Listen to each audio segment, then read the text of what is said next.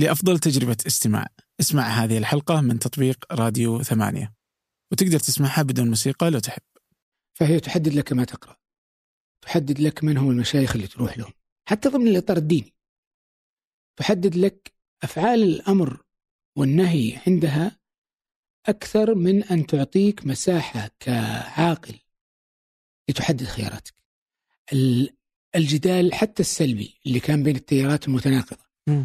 ترى هذا دعك المشهد وأنتج آه أنتج وعي مرتفع عند الإنسان السعودي. خلى السعودي مختلف. عنده مادة يعني ثرية آه ناضج. مؤلم الحقيقة أنه أنه أن الناس أنه أن لا يتم تشكيل آه صورة كاملة عن الشخص وأن يبتسر منتجه كله في مقطع قصير.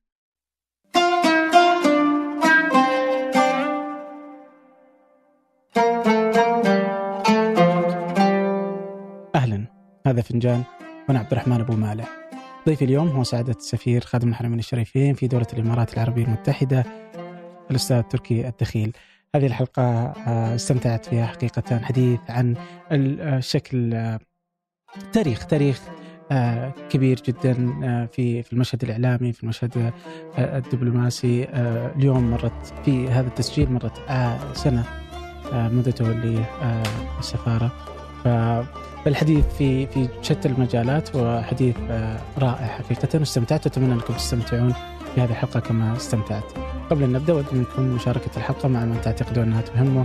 كذلك لا أنسى أن هناك بودكاست في إنتاجات ثمانية هناك بودكاست أصوات وثائقيات صوتية عربية بودكاست تماس للرياضة ومهتمين فيها أرباع مع الوليد العيسى. المحور الثاني في الاقتصاد مع الوليد ومازن. فعدة بودكاستات موجودة على إنتاج ثمانية كله موجود في وصف هذه الحلقة. أما الآن لنبدأ. أهلا أبو عبد الله. أهلا وسهلا فيك. أهلا وسهلا. أحس إني أنا قد اعتذرت لك فأقدر أقول إنه أبو عبد الله بدون سعادة السفير آه، تركي دخيل لا بالعكس بالعكس سعد على فكرة ترى الكنية عند العرب من أعلى مراتب الاحترام. ولذلك الشاعر العربي يقول أكنيه حين أناديه لأكرمه ولا ألقبه وسوءة اللقب. اليوم تدخل على خادم الحرمين الشريفين تقول له يا أبو فهد يفتخر بهذا القصة. ما أنت ملزوم أنك تقول مثلا مولاي ولا سيدي ولا بالعكس يعتقد أنك تحترمه. فهذه يعني من مميزات العرب اللي بعض الناس ما ينتبه لها فالكنية يعني من أعلى أنواع التكريم. أن تكرمني بها. أبد. شكرا أبد. لك. الله يعطيك العافية ولو. بس بتصور كذا هل يعني الحين لأنه في الشبكات الاجتماعية هذا الشكل الجديد من الإعلام يخليني أقدر أكون بهذه الأريحية عكس مثلا في ضغط أحس ما كنت تقدر تقول. مثلا بالكنية لازم تعطيه كذا وزير الدولة فلان الفلاني أو وزير العمل قاسك سيبي فلان فلان وال... كذا لازم تعطيه اللقب كاملا. في البداية على الأقل أنت تحتاج أنك تعرف الناس لأنه في ناس ما تعرف. مهما كان الإنسان مشهور في ناس ما تعرف. ففي البداية انت تعرفه آه، بالاسم الكامل تأخذ بعين الاعتبار شغلة مهمة آه، وهي أنه في ناس يلتحقون بالحوار ليس من بدايته ولكن من منتصفه. فأحيانا وكان الحوار يبث اذاعيا أيضا.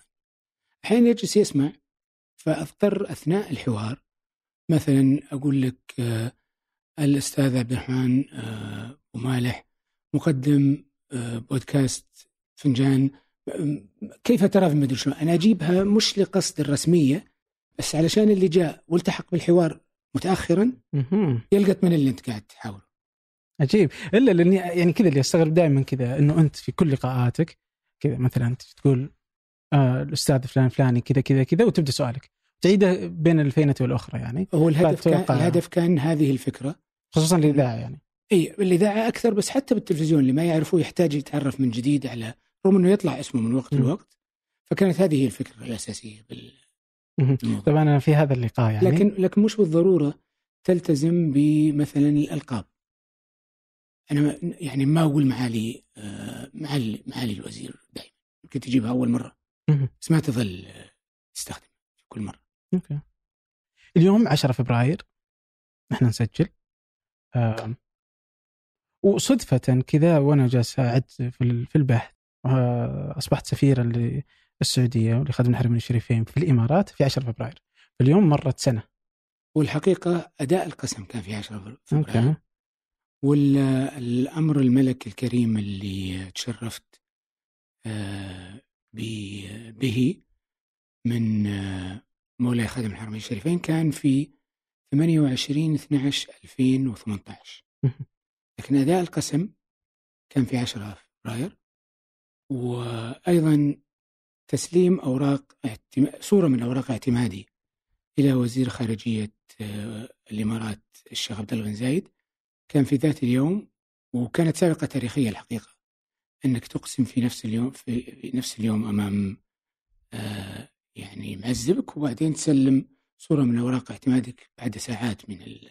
مم. أعتقد أنها آه، يمكن آه، ريكورد دبلوماسي اللي خلاها كذا يعني إنه أصلا أتذكر يعني هذه إنه في ناس اخذوها عليك آه، سلبا.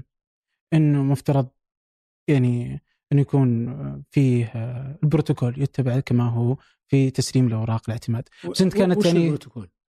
أتوقع إنك يعني طبعا ما لي دخل أنا في مثلا ما افهم بس أتصور إنك بتروح ممكن للديوان أو آه، تستلمها في مكتبة.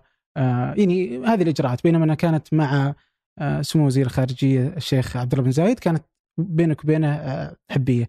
هل آه، لا كان بروتوكول وشوف اولا الشيخ عبد الله بن زايد آه، وزير الخارجية كان استلامه لأوراق اعتمادي. هي يمكن من ست أو سبع سنوات لم يستلم سموه أوراق صورة أوراق اعتماد لأي سفير وكلف وكيل الوزارة في الإمارات وزارة الخارجية لشؤون آه، ال- لشؤون البروتوكول ليستلم صور الأوراق. فهذا كان تكريم للمملكة العربية السعودية أيضا أنه بعد سبع سنوات وست سنوات يستلمها الوزير بنفسه. وهذا تكريم للشيخ عبد الله.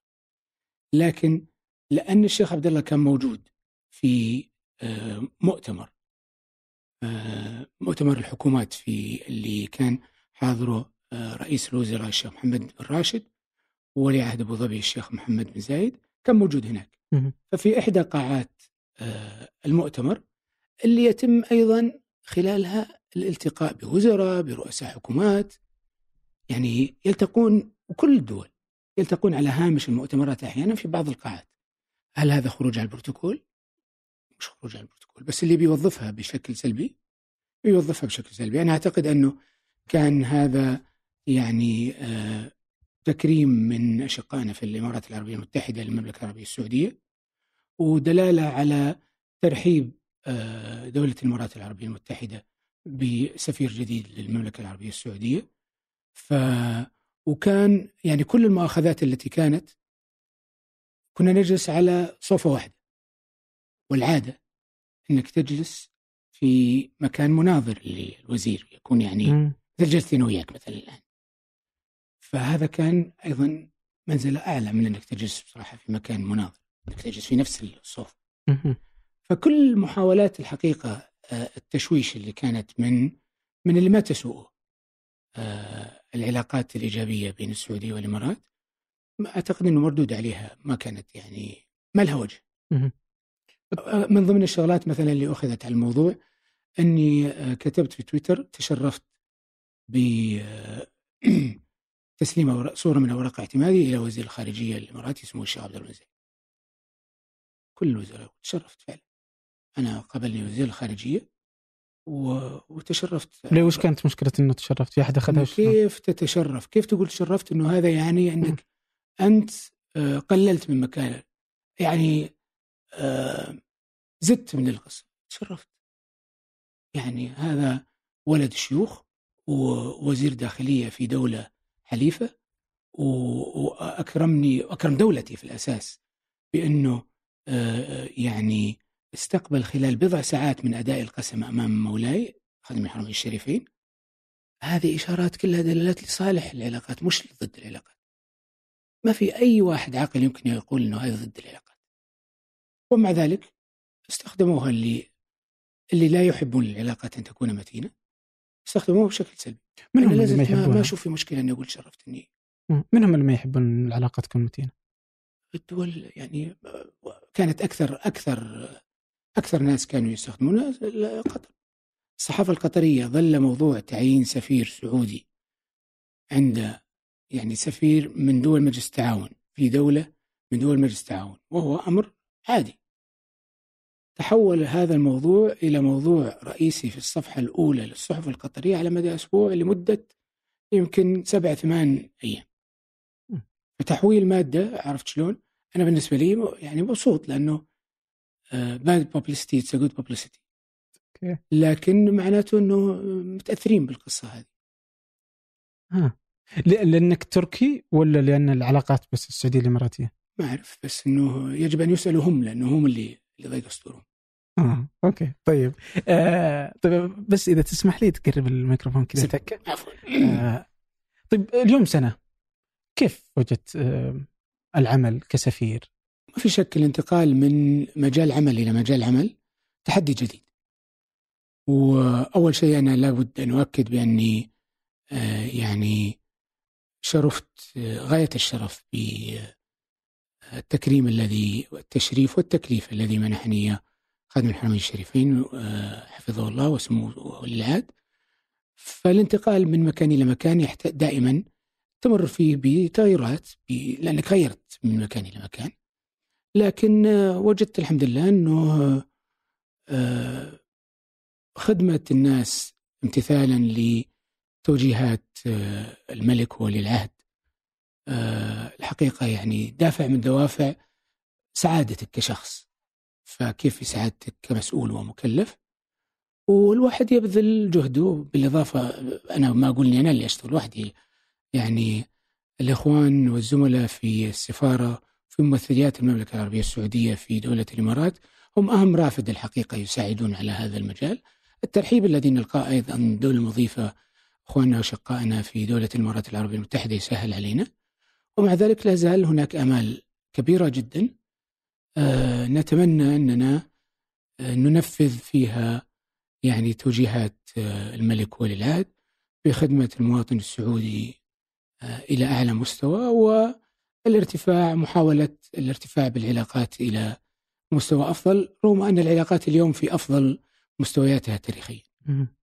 طيب و... وأنت قبل شوي ذكرت إنه إنك تساعد المواطنين السعوديين. مو أنا أساعد السفير وظيفة السفير اللي يساعد. أنا بوصفي أمثل وظيفة السفير يساعد كسفير.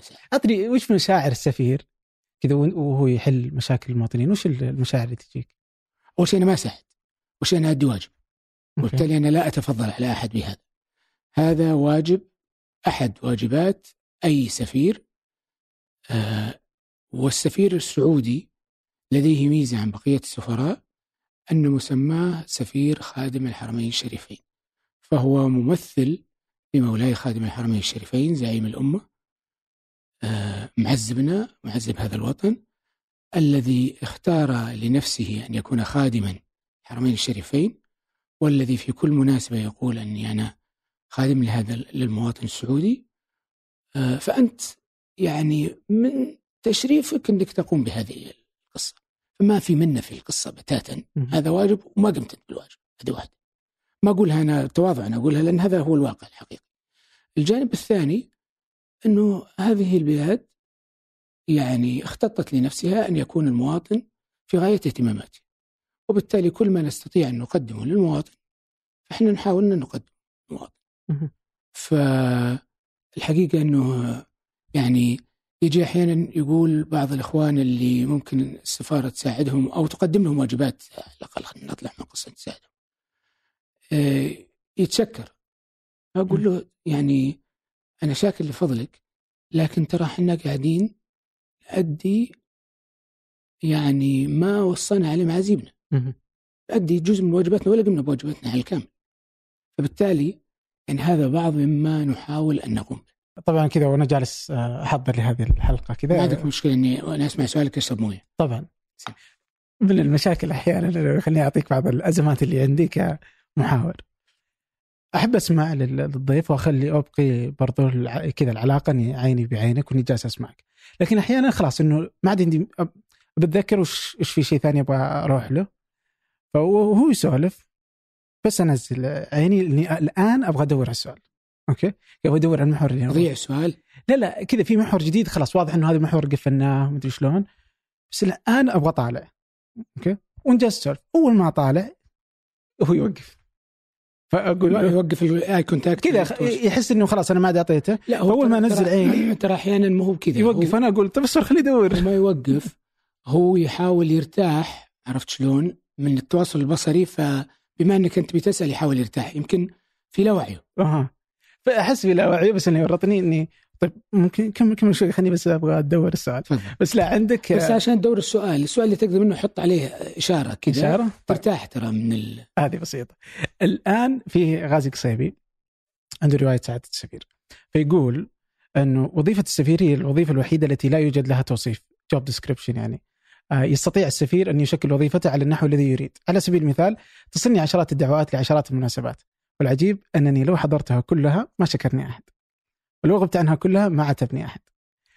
آه كمان إنه آه واحدة من الأوقات اللي قدر أنه يكتب فيها غازي كانت مثلا وهو أيام ما كان سفير. اليوم ودي أفهم مثلا وش أكثر نتاج الدكتور غازي رحمة الله عليه لما كان سفير. مم. أول رواية طرحها آه اللي هي شقة الحرية طرحها لما كان سفير. في وقت لكم كسفراء؟ يعني هل اليوم وقتك كسفير صار أكثر تنظيما من أيام العربية؟ شوف آه الوقت إدارة الوقت هي راجعة للشخص. اللي يبي يلقى وقت يستطيع يلقى وقت. بطبيعة الحال. اللي ما يبي يلقى وقت ما راح يلقى وقت. ولذلك في مثل شائع يعني في مسألة آه، الإدارة يقول إذا أردت أن تنجز أمرا فأوكله إلى مشغول ولا توكله إلى فارغ. العادة اللي يتبادر في أذهاننا أن الفاضي هو اللي المفروض تعطيه لأنه ما عنده شيء. الحقيقة أنه الفاضي ذهنه مش مبرمج على الإنجاز بينما المشغول ذهنه وقدراته مبرمجة على الإنجاز فيستطيع أن يضع ضمن مشاغله الكثيرة. هذا التكليف وينجز بسرعة. لأنه مبرمج على الإنجاز. فما في شك أنه يستطيع أن الواحد يجد وقت. لكن يعني أيضا آه، يعتمد على على شغلات كثيرة. يعني مثلا أنت لما تكون في دولتك في العادة أنت مرتبط بالتزامات اجتماعية أكثر بكثير عندما تكون في دولة أخرى لما تكون في دولة أخرى التزامات- التزاماتك الاجتماعية خالك عمك خالتك مدري أقل. أو مش موجود مثلا هذا وقت صح. ف يعني أكيد يلقى الواحد وقت إذا إذا بغى يلقى وقت يلقى وقت إذا ما بغى يلقى وقت ما يلقى كيف تشوف نفسك في إدارة آه، الوقت؟ أعتقد أني ممكن آه، حازم؟ يعني حازم هذه مرتبة مرتبة عالية أتمنى أني آه، أعتقد أني مو- مش مش سيء إدارة الوقت بس أتمنى أتطلع ل- لأكثر أوكي. لأنه زي ما قلت لك كل ما استطعت ال- أن تزيد جدولك بالمهام تستطيع أن تزيد جدولك اليوم يوم صرت سفير وش ليش؟ يعني أكيد إنك بدأت تشوف أشياء ما كنت تشوفها. يعني زي أنا في مكاني ما أعرف وش يسوي السفير ما أعرف وش دور السفارة. آه بس أول ما تبدأ تدخل داخل العمل وهذا يتم في كل مكان. أنت تشوف الأشياء من برا غير عنها من الداخل. حكينا عنها من الداخل شلون جالس تشوف السفارة؟ يعني عملك كسفير. وش الأشياء اللي تفاجأت منها في سفارة المملكة مثلا؟ يعني شوف الحقيقة آه، في شغلات كثيرة آه، كنت أسمع فيها مثلا لكني لا تمام. كنت أسمع مثلا بأننا من فضل الله علينا أنه من علينا كدولة بأن جعلنا خداما للحرمين الشريفين وللحجاج والمعتمرين. لما جيت مريت بمرحلة آه، إعطاء تأشيرات الحج والعمرة لأول مرة. أنا ما مريت ما لي إلا سنة فمريت فيها. حسيت في ذاك الوقت يعني على الأرض. أنه فعلا هذه مهمة عظيمة لا تتأتى لأي دبلوماسية غير الدبلوماسية السعودية.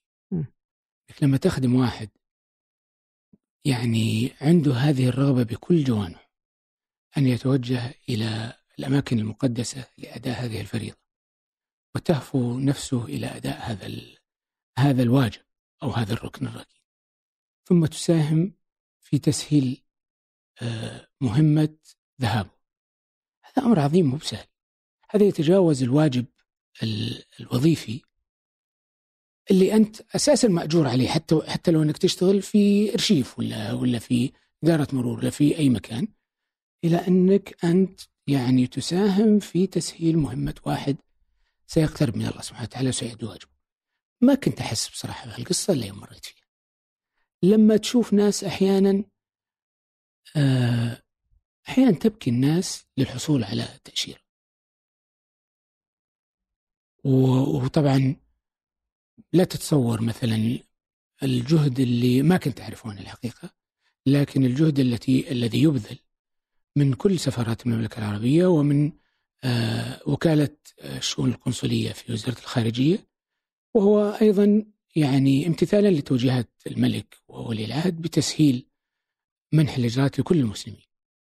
هذا الجهد يعني أيام التأشيرات رغم أنه إحنا دولة في دولة الإمارات ما عندنا ما عندنا تأشيرات كثيرة مقارنة بدول حسب الكوتا المنظمة من منظمة آه، آه، المؤتمر الإسلامي لإعطاء عدد تأشيرات بالمقارنة بعدد المواطنين في كل دولة آه، إسلامية أو فيها مسلمين.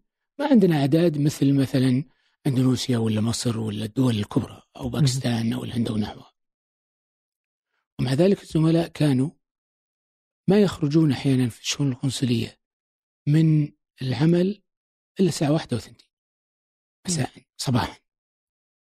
هذه في أوقات الحج. أوقات التأشيرات. ليه؟ وش اللي وش اللي يصير أصلا؟ الناس تجي السفارة تقدم؟ هذا الطريقة؟ يصير التقديم أول شيء اليوم صارت التأشيرات ضمن التقدم التقني اللي بدأت تمارسه الوزارة. الأتمتة أو أو التكنولوجيا استخدام التكنولوجيا قلل من صلاحيات الموظف وزاد من صلاحيات النظام.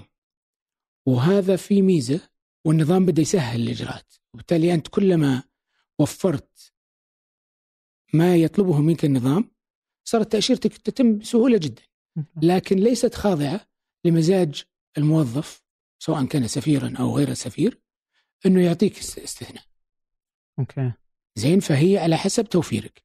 ال system قبل بهذا الشرط وفرته أعطاك ما وفرته ما أعطاك وبالتالي توفر الشروط يسهل العملية التأشيرات الثانية اللي ما لها علاقة واحدة من الشغلات أيضا التي سعدت الحقيقة وضربت فيها أن التأشيرة إذا كانت مستوفية للشروط واستلمها القسم القنصلي لزيارة المملكة العربية السعودية اليوم الصبح نهاية الدوام تستلمها.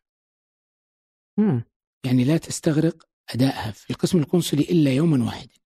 يمكن أنت الموعد تأخذ وقت على حسب آه، وهذا الموعد عادة يوكل لشركات تنظيم آه، مرتبطة بالوزارة لكن الإجراءات إذا أنت مستوفي للشروط لا تستغرق أكثر من يوم واحد. تسلم الصباح تستلمها قبل نهاية الدوام. جيد هذه من الشغلات بصراحة اللي الواحد يفتخر فيها.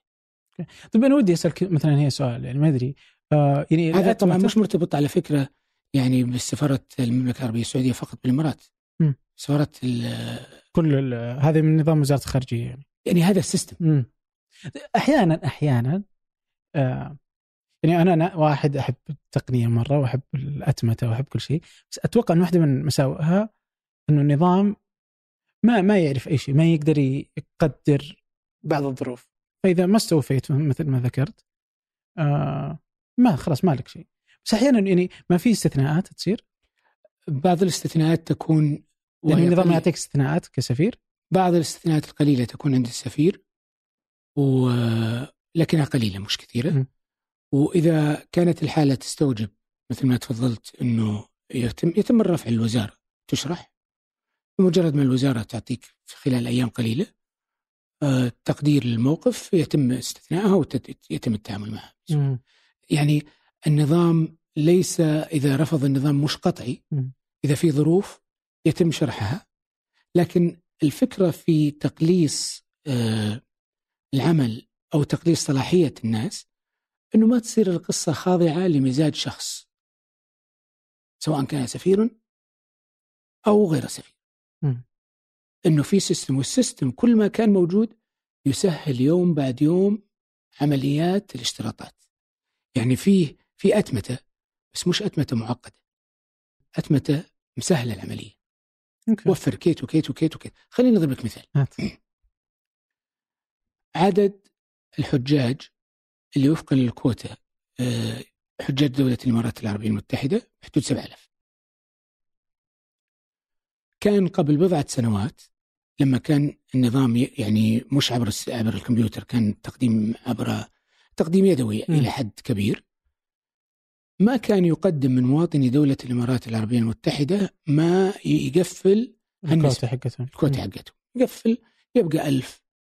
أحيانا 800 أحيانا 1500 2000 وهذه تعطى للمقيمين في دولة الإمارات العربية المتحدة من غير الإماراتيين لما تحول التقديم إلى أنك تدخل للمنصة منصة وزارة الخارجية وتقدم صاروا الإماراتيين يقفلون الكوتا بعد يومين أحيانا أو ثلاثة أيام أحيانا يوم واحد من فتح ال system. ليش؟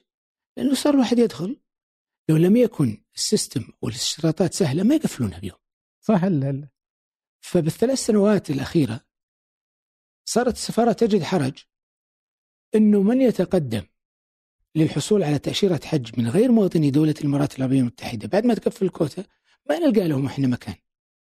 ما عندنا إلا هذا العدد. عرفت كيف؟ لا لا هذا هو نتاج إيجابي في تقديري ل وين كنا إحنا نقع في حرج لأنه ال- الواجب إن كل واحد يقدم من دولته. أحيانا يصير في استثناءات والصلاحيه اللي تمنح أحيانا للسفارة فوق آه، النسبة المقدرة لتأشيرات ال- ان صحت ال- العباره تأشيرات المجاملة نمنحها إحنا بالعادة لغير الإماراتيين آه، لكن هذا من الإيجابيات. فالحقيقة إنه إنه هذا مش ضد مش ضد الفكرة بل هو مع الفكرة. هل في من تأشيرات اللي زي ما ذكرت اللي هي تأشيرات المجاملة آه مجازيا آه موقف تتذكره من التأشيرات اللي منحتوها؟ طبعا حتى تأشيرات المجاملة ترى لها اشتراطات يعني ما هي بمزاج الواحد يعطيها لفلان أو لعلان. لكن آه، اصطلح على تعبير مثلا على تأشيرات المجاملة فأنت مثلا تمنح السلك الدبلوماسي. آه، اللي يطلبون السلك الدبلوماسي مثلا في نفس الدولة زملائنا السفراء والدبلوماسيين تاشيرات وهكذا. ما أذكر يمكن يمكن في سيدة من دولة عربية تقيم في الإمارات ومرت على القسم القنصلي على زملاء في القسم القنصلي وطلبت تأشيرة قدمت لهم تقارير طبية تفيد بأنها مصابة بمرض آه، عضال لا يشفى برؤ يعني يكاد لا يكون له علاج. وأن التقديرات الطبية يعني تقول بأن آه، مرضها يعني أن حياتها لا قد لا تستغرق وقتا طويلا.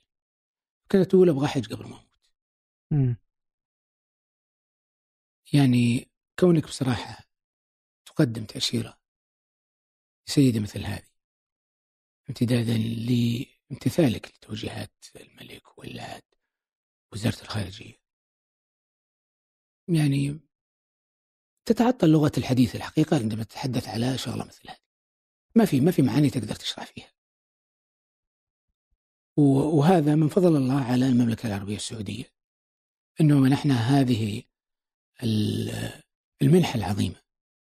أن جعلنا خداما للحجاج والمعتمرين ولبيت الله بصراحة أتعاطى أنا مع كصحفي سابقا مع هذا هذه المسميات وهذا الوضع بالكتابه بس ما كنت اعي بنفس درجة الوعي لما صرت أتعامل مع عفوا مع الحالة يعني أمامي. فعلا يعني أحس إنه يعني كذا آه يعني قديش إنه يعني لها اللي صار يعني. كذا إنها تحج آه فقط يعني آه وهي مريضة يعني. حصل لها إنه كذا. وأنت كنت سبب في تسهيل هذه بنا احس ما بكون المملكة العربية السعودية. يعني أنا ممثل أنا أقوم بواجباتي. عرفت شلون؟ آه، أنا أتجا أنا يعني أقوم بواجباتي في هذا المنصب. مو أنا كشخص اللي أعطيه. آه، من فضل الله علي إني أنا كرمت أن أكون في هذا المكان. بس مش أنا كشخص اللي أعطيه. القصة القصة واضحة بالنسبة لي إنه مهمتي وظيفتي. سفير خادم الحرمين الشريفين وسفارة خادم الحرمين الشريفين هي التي تعطيها التوجيهات الواضحة والصريحة من الملك والعهد هي التي تقدمها له. دورنا دورنا الرائد في العالم الإسلامي بوصف المملكة العربية السعودية هو الذي يعني منحنا هذه الفرصة لنخدم نخدم والخدمة هنا نقدمها بشرف الخدمة. الخدمة عند العرب ميزة ولذلك العرب تقول خادم القوم سيدهم فنحن نفتخر بالخدمة. ما نعتقد أن الخدمة تقلل من قيمتنا بل نعتقد بأنها إذا عزبنا اختار أن يكون خادما للحرمين الشريفين فنحن خدمتنا للحجاج وخدمتنا للمواطنين شرف لنا فترفعنا الحقيقة. فإذا نحن نعي في السفاره وزملائنا أيضا في كل السفارات المملكة العربية السعودية نعي هذا الأمر بوضوح. وكل ما استحضرت ترى هذا الشيء كلما ساهم في أنك تشتغل آه، بيقين أكثر وأنت مرتاح أكثر وتحس وتحب عملك أكثر. فعلا. طيب آه في في كتابك آه ودي أبقى شوي في السفارة يعني إذا تسمح لي. آه العلاقات السعودية الإماراتية كتاب آه الاحدث. آه يعني شرحت في في الكتاب العلاقات السعودية الإماراتية منذ تأسيس آه دولة الإمارات واتحادها آه في 71 وكيف قبل شوي. قبل؟ أوكي. اذر التاريخ. آه لا قبل شوي يعني مش هو تركيزا من هنا لكن حتى بدأت من قبل. آه وكيف كانت مع الملوك منذ ذلك الوقت؟ الا انه برضو آه ذكرت في في في نفس الكتاب إنه في عام 2015 آه أخذت شكلا جديدا. اليوم أنت سفير تشهد هذا الشكل الجديد للعلاقات السعوديه الإماراتية. ودي أفهم كيف تشوفه؟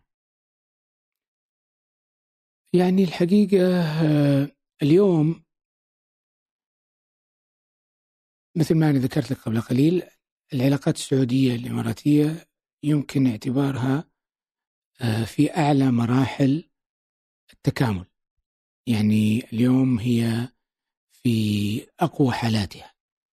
منذ آه، بداية التحالف الاستراتيجي اللي بدأ بين الرياض وأبو ظبي آه، بقيادة آه، مولاي خادم الحرمين الشريفين والشيخ خليفة آه، بن زايد وبإشراف مباشر من سمو سيدي ولي الأمير محمد بن سلمان وسمو الشيخ محمد بن زايد واللي تمثل بإنشاء مجلس التنسيق السعودي الإماراتي الذي يرأسه الأمير محمد والشيخ محمد.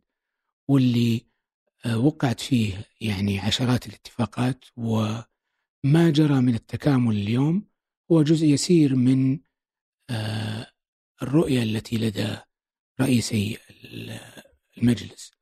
أعتقد أنه المقبل سيكون أهم لكن هذه العلاقات بنيت على مرتكزات مهمة. بنيت على مرتكزات يعني خليني أقول لك شيء. كانوا إخواننا عرب الشمال يعتبرون دول الجزيرة العربية دول الخليج هي دول هامشية. يقولون إحنا دول متن وأنتم دول هامش. نحن أكثر تحضرا. وبطبيعة الحال كان تاريخهم المدني وارتباط تاريخ الدولة لديهم هو أقدم من تاريخ الدولة لدينا. لكن المفارقة الغريبة أن الذي حافظ على بقاء الدولة بعد 2011 هي دول الهامش ما يسمى بدول الهامش المملكة العربية السعودية والإمارات العربية المتحدة من خلال هذا التحالف بدعم بقاء الدولة. الفكرة الرئيسية هي بقاء الدولة. بقاء مؤسسات الدولة أخوي عبد الرحمن هو الذي يضمن للإنسان أنه يروح للمخبز يجيب خبز لعياله. اللي يضمن للأب أنه أو الابن أنه يروح المسجد ويصلي. يضمن للأم أنها تروح تشتري حاجياتها للبيت إذا كان في إشكاليات ما فيك شك في كل دولة إشكاليات تعالج من داخل الدولة لكن انهيار مؤسسات الدولة هذا يسبب فراغ لا يملأه إلا أصحاب الأجندات المخفية والولاءات العابرة للحدود. اللي في النهاية ليست ولاءاتهم خاضعة للدولة بل ولاءات خاضعة عابرة للحدود لدول أخرى. فهذا هو أحد أسباب التحالف اللي بدأ هو دعم بقاء الدولة. الجانب الآخر وهو جانب مهم هو المحافظة على الإسلام على صورة الإسلام النقية من اختطاف الجماعات المتطرفة والإرهابية لاسم الإسلام. هذه التي تنحر الناس باسم الإسلام التي تمارس القتل والتفجير باسم الإسلام. فهذا التحالف يريد أن يحافظ على صورة الإسلام النقية حتى لا تختطف هذه الجماعات وتمثل هي الإسلام. فهي تواجه هذه الإسلام الجماعات المتطرفة. هذه الجماعات آه، الإرهابية. حتى تحافظ على الدين. حتى تحافظ على إسلامك ويبقى إسلامك إسلاما نقيا معتدلا. فهذا أيضا في صلب التحالف السعودي الإماراتي والذي أيضا ساهم في تطوير العلاقات بين البلدين. هذه بعض الأشياء مثلا التي ساهمت في في هذا التحالف والتي أعتقد أنها بالإضافة إلى غيرها ستكون آه، مصدرا لمصلحة البلدين ومصلحة مواطنيهم ومصلحة الدول العربية. يعني هو أكثر من مجرد اقتصاد يعني. ما في شك أنه أكثر. الاقتصاد هو أحد جوانب لكنها تمتد إلى السياسة والإقتصاد وشؤون الثقافة والشباب والشؤون الثقافية والدينية وكل كل ما جوانب الحياة. كيف تشوف المستقبل لهذه الشراكة؟ هل ممكن حدود مفتوحة. هل ممكن عملة موحدة؟ هل ممكن آه، من فاهم؟ يعني في كثير من الأشياء اللي مرت على مجلس التعاون الخليجي آه، اللي ما قدرت إنها توصل. مثلا زي العملة الموحدة زي مثلا حتى في في الجيش اللي هو درع الجزيرة يعني لكنها لم تصل إلى شكلها اللي اليوم واضح ما بين السعودية والإمارات. يعني لم يكن يوصل إلى هذا الشكل من التوافق والتكامل. زي ما ذكرت أنت. فهل هذا يعطي نقطة إنه نقدر نوصل أشياء ما كنا نقدر نوصل لها؟ خليني أقول لك شيء. اختلاط الدم. اختلاط الدم في العادة ليست قضية وليس امرا يسعى إليه الواحد. لكن اختلاط الدم الذي حصل في عملية آه، عاصفة الحزم وإعادة الأمل التعاون اللي صار بين الجيشين السعودي والإماراتي وبقية دول الإمارات التحالف لإعادة امتثالا لنداء الشرعية في اليمن. هذا أمر يعني أن يموتون عيالك سوا يختلط دمهم ببعض. هذا أمر ما تختاره أنت. لكن الدم ما يصير معه. مثلا واحدة من الأمور الأخرى. اقتصاديات السعودية والإمارات. البورصة مثلا حجم البورصة السعودية والبورصة الإماراتية.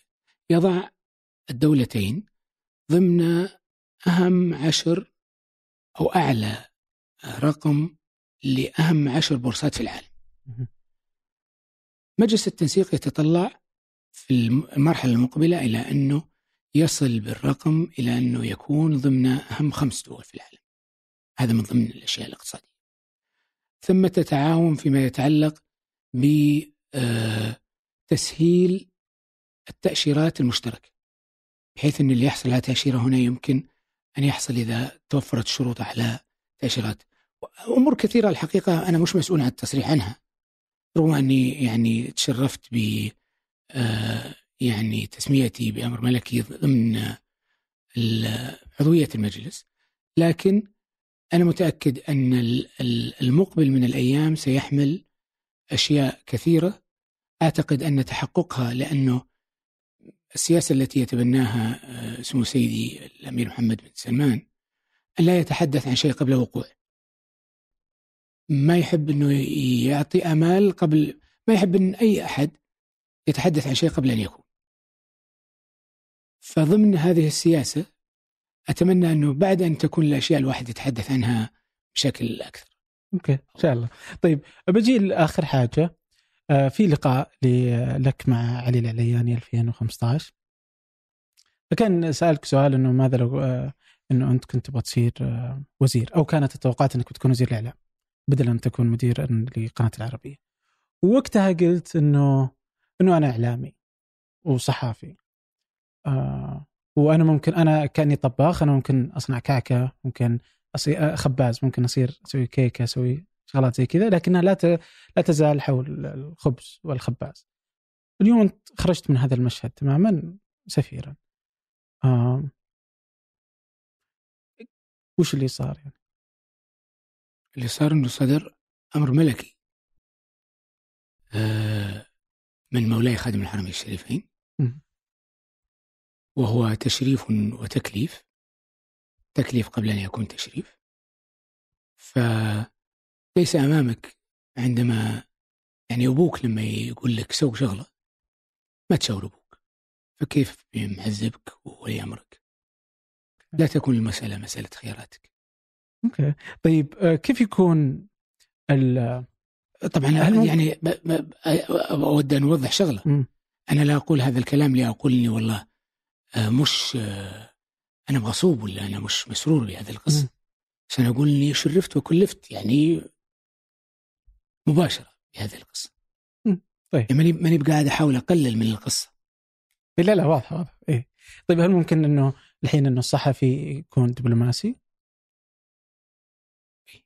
التجارب الحقيقة والأمثلة اللي موجودة في العالم كثيرة جدا.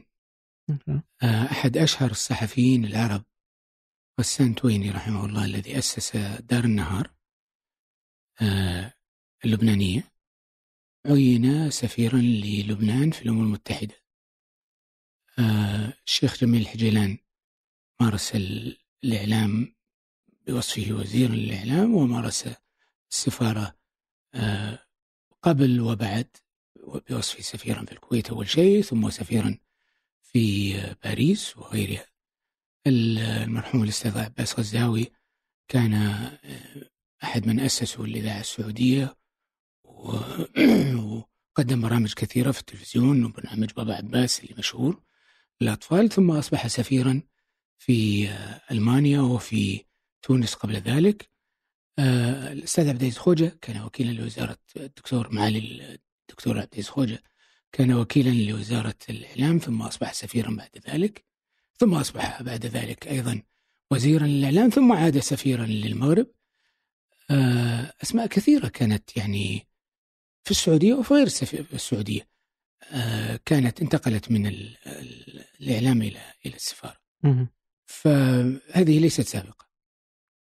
اليوم كذا باخذ هذا مدخل كذا على الإعلام من كتاب العلاقة آه، السعودية الإماراتية العلاقات السعودية الإماراتية. آه في إنك ذكرت يعني آه في في باب يعني كذا كنت تتكلم عن الإعلام شوي.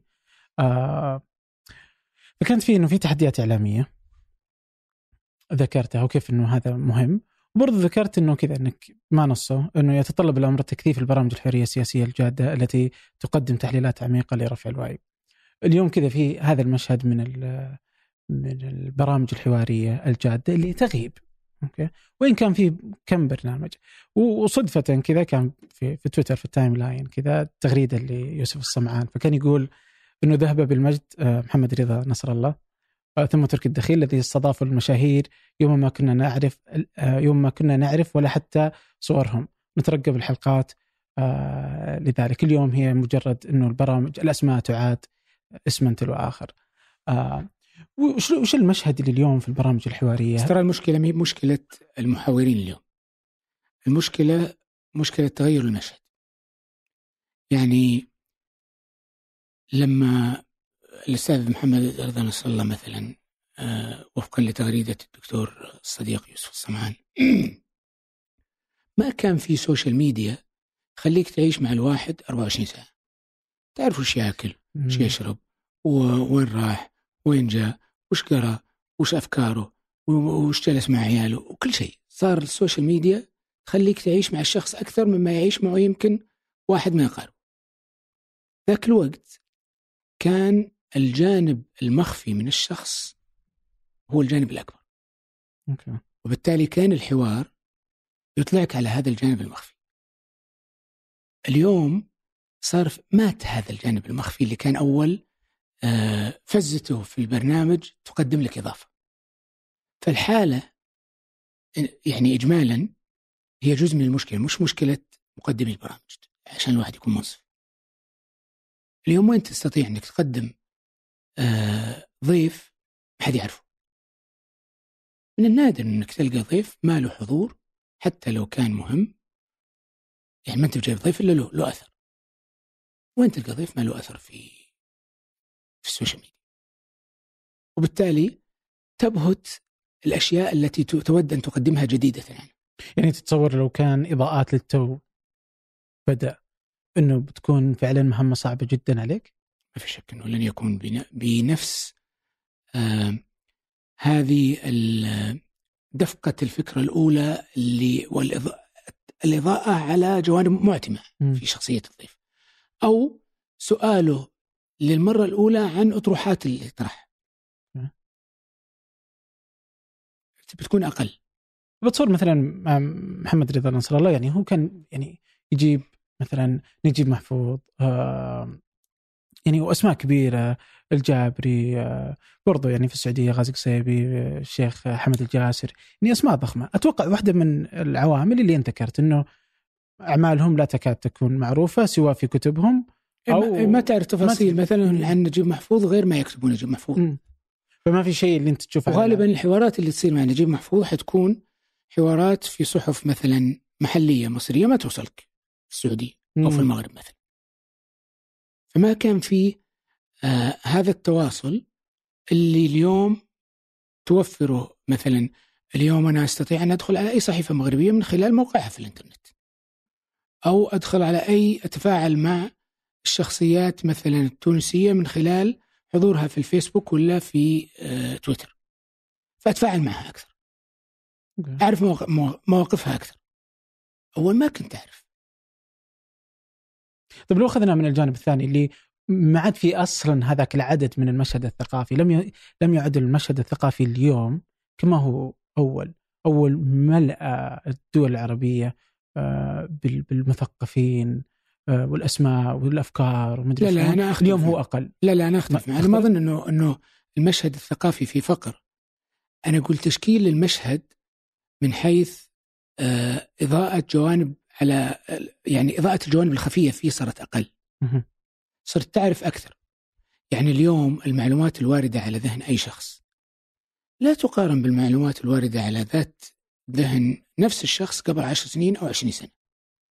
اليوم أنت تشوف تلفزيون فيه مربع صغير ينقل لك حدث غير اللي في الشاشة الأساسية وتحت في أخبار عاجلة وفي أحيانا شيء ويجيك تلقاك مشترك في عشر خدمات إخبارية ومشترك في نوتيفيكيشن آه، على آه، تويتر وعلى 20 جهة ومصادر الأخبار اللي عندك بالمئات.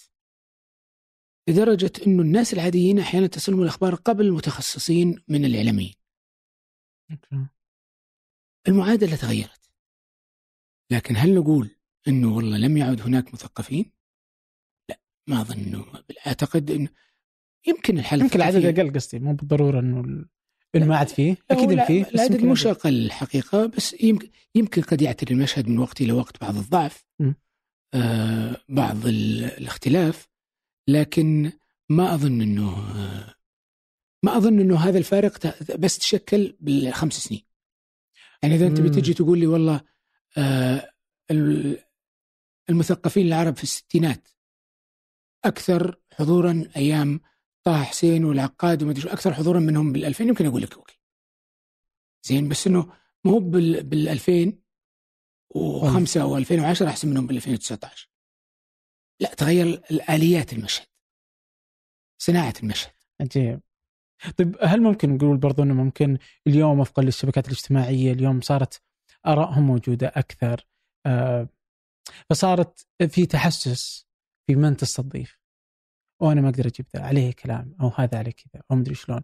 ومساحة الحريه ممكن تكون أقل من اول تتصور هذا شكل من الأشكال؟ لا ما أظن إنه مساحة الحريه أقل من الأول بس إنه صار يعني صار زي ما قلت لك حتى أول اللي كان عنده مثلا حساسية في حساسية.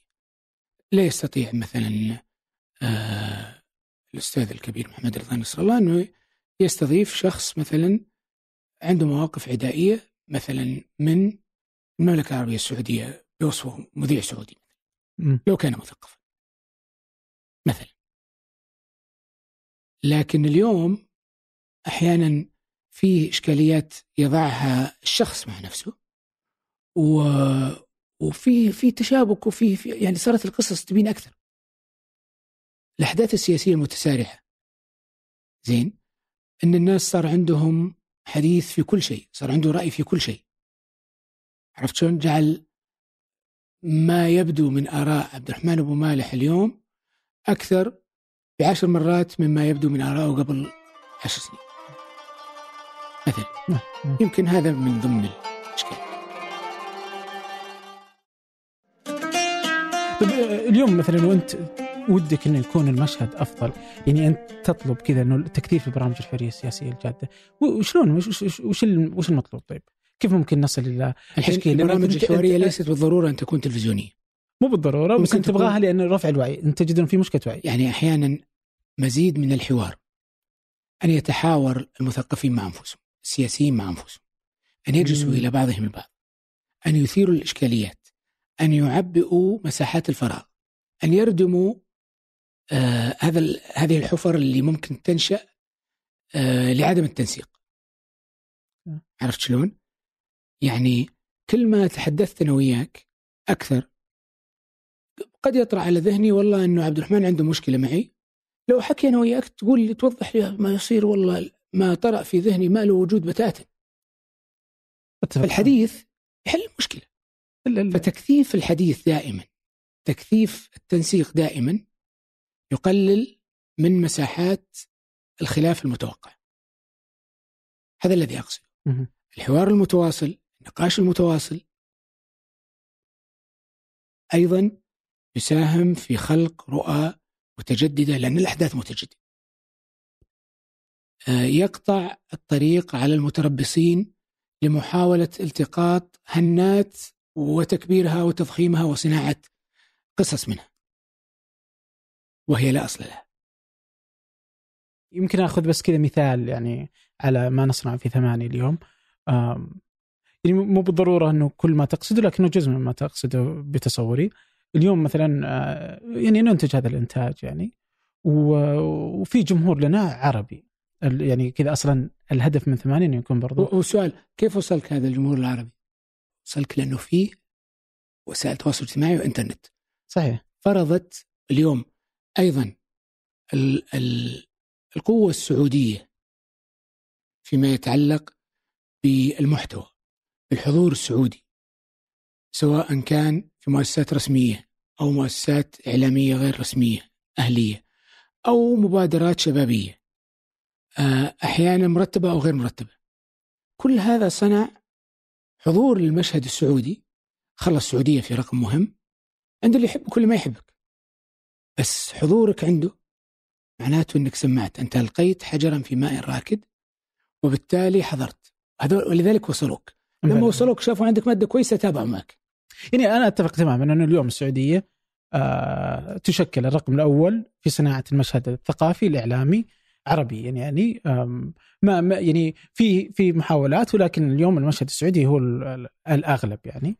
طبعا وما- هذا هذا جزء من نوع المقدور الواردك يعود إلى حجم الوعي والثقافة لدى المواطن السعودي العادي. يعني أكيد في نشاطات حكومية لكن ترى الوعي اللي عند السعودي العادي هو اللي رفع القصة هذه. ال- الجدال حتى السلبي اللي كان بين التيارات المتناقضة. ترى هذا دعك المشهد وأنتج آه انتج وعي مرتفع عند الانسان السعودي خلى السعودي مختلف. عنده مادة يعني ثرية. آه ناضج. ما هو بخفيف. عرفت شلون؟ فهذه ميزة لابد أن نقدرها الحقيقة للمشهد السعودي ولو ما حدثت بدون قصد. وهي جزء من صناعة اللي ساهم في صناعتها الحقيقة المواطن السعودي الفرد السعودي. أتوقع كثرة الشباب واحدة من الأشياء اللي تخلي فيه التنافس اللي يخلي اليوم المشهد السعودي يصير آه، جالس لوحده جالس يرتقي. واحدة منها برضو الأشياء اللي أتصورها برضو يمكن البرنامج الابتعاث بلا شك إنه شكل نقلة نوعية يعني كانت محسوبة أم لا على شكل المملكة تماما يعني. آه، اللي اليوم يرجعون من كل العالم جالسين ياخذون هذه الأفكار وجالسين وبهذا جالسين نطور من أنفسنا وجالسين نقدم شكل جديد. اللي خلاني هنا إني بآخذ نقطة آه إنه في وصول عربي وتجينا رسائل دائما على البريد من مشاهدين ومستمعين عرب. ودائما كذا ما يجي انه إنه إحنا ما نعرفكم. صدقا إنه أول مرة نعرف إنه الشباب إنه كذا في السعوديه إنه السعودية بهذا الشكل. ولطالما ظنيت إنه مفترض إنك تعرف إيش دعوة في لبنان ما تعرف ما تعرف السعودية من جدك ولا في تونس ولا يعني كلنا عرب مفترض نعرف بعض بس إنه يجي ببالي مع الوقت عرفت إنه والله ما حد يدري من أنتم. يعني يسمع ما يسمع في الأخبار. فما يشكل صور نمطية. نمطية على طول. stereotyping اي ولا يدري الصور النمطيه مش بالضرورة. في الغالب لا تنع... لا تعكس الواقع. فالعرب يعني بالعادة ما يعرفون أصلا. يعني يتصورون كذا في كارهين للسعودية. في ناس كاره لانها كاره. والله لو تسوي السعودية ما تسوي إنها يكرهونه. وفي ناس الأغلب أتصور لأنه ما يدري أصلا من أنتم. فيمكن بس ياخذ ما ياخذ من الأخبار. يعني هو الجهد اللي جالسين شوف أنا أنا ميال أخوي عبد الرحمن إلى أننا ما نحاول آه نضخم من قصة آه وجود كاره ما في شك إنه فيه وجود كاره لسبب رئيسي. ما نح يعني لسنا سيئين لدرجة وجود كارهين كثر. إحنا كويسين. كنا في ندوة مع بعض الزملاء الدبلوماسيين السفراء وضمن منتدى الإعلام السعودي الأول. وكنت أقول أنه يا جماعة ترى حنا نبي الناس تشوفنا زي ما إحنا. ما نبي يعني من الخطأ أن نقول يجب أن نحسن سمعتنا. لا تدري إذا عندك مشكلة حاول تحلها. لا تحاول تزين شيء ليس جيدا بالأصل. الأغلبية الصامتة في المملكة العربية السعودية أفضل من يمثل المملكة العربية السعودية، خلينا الناس توصلها. أنقل هذولا اللي هم متطرفين اليمين ولا هم متطرفين اليسار هذولا أعظم من يمكن أن يقدم هذه الصورة العظيمة للإنسان السعودي. م. إنسان مرحاب كريم يحب دينه بلا تطرف منفتح على الآخر لا يريد يعتز بقيمه عرفت شلون؟ لكن عنده استعداد على أن يتعرف على قيم أخرى يوجد استثناءات زي ما كل مكان فيه استثناءات بطبيعة الحال. بس افتح للناس. يمكن أحد المشاكل اللي اللي مارسناها أو تمت بدون قصد أننا لم نستثمر إلى حد كبير وجود آه وافدين من الدول العربية أشقاء من الدول العربية عندنا بالملايين اللي تعريفهم بنا مع أن هذول أكثر الناس اللي يعرفون السعوديين ويعرفون أن السعوديين كويسين. يمكن ما أعرف يمكن كان المفروض نرتب شوي شلون نندمج معهم أكثر مع أنه ما مش ما كنا منغلقين عنهم. ما كنا نمارس آه، شكل من أشكال التقوقع عنهم. لكن لو إحنا وضعنا في وعينا مثلا أنه نهتم بهؤلاء أكثر مثلا أو نمارس شكل من أشكال آه، التعاطي بوعي مع هؤلاء اللي جايك جايك ما يحتاج تروح له. كان ممكن تمارس الشغله لذلك مثلا بعد 11 سبتمبر تحديدا صار الصورة النمطية التقليدية عن إنسان الإنسان العربي. والإنسان العربي لما نتكلم عنه نتكلم على إنسان الجزيرة العربية اللي السعودي في المقام الأول هو اللي من يمثل. هذه الصورة النمطية إنه آه بدوي ونحن نفتخر ببداوتنا ولا نستعيبها لكن على قطيعة مع المدنية زين بكل صورها. آه راكب جمل. إحنا نعتز بعلاقتنا بالجمل. لكن ما يعني ليست هي الوسيلة الوحيدة اللي نمشي بها بالشوارع مثلا. ما نستعيب علاقتنا بالجمل. مثل ما آه كل دولة آه، الأحزاب السياسية الأمريكية تتخذ من حيوانات شعارات لها. الحزب الديمقراطي آه، شعاره والحزب الجمهوري الفيل والحمار شعار لهم. فما استعابوا علاقتهم بالحيوانات بالعكس. فعلاقتنا بالجمل هي علاقة أصيلة ووثيقة ونفتخر بها وعلاقتنا بالحصان أيضا وعلاقتنا بأي آه، بكل المخلوقات التي يعني إحنا معلش هنا واختلافنا حتى. والثقافات الموجودة السعودية مليئة غزيرا. يعني مثلا يمكن أنا عندي إنه علاقتنا بالجمل أقل بس علاقتنا برضو بالحيوانات الثانية. مثلا البقرة الحمار أكثر يعني. يعني. لأن السعودية غزيرة يعني ليست صورة واحدة حتى. ما في شك بس مم. أنا قصدي إنه إنه كانت وسيلة المواصلات في الأساس مرتبطة على الجمل والبغال وال والأحصنة. مم. يعني هالثلاث خيارات. تزيد في مكان تقل في مكان.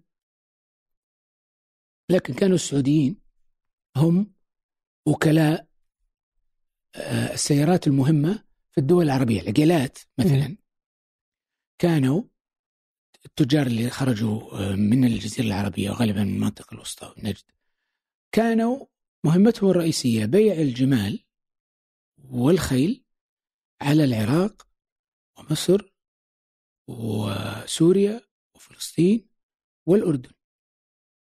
هذول كانوا أهميتهم شكلوا عنصر رئيسي من عناصر الاقتصاد في تلك الدول لأنهم كانوا هم اللي يجيبون السيارات للناس وسائل النقل للناس.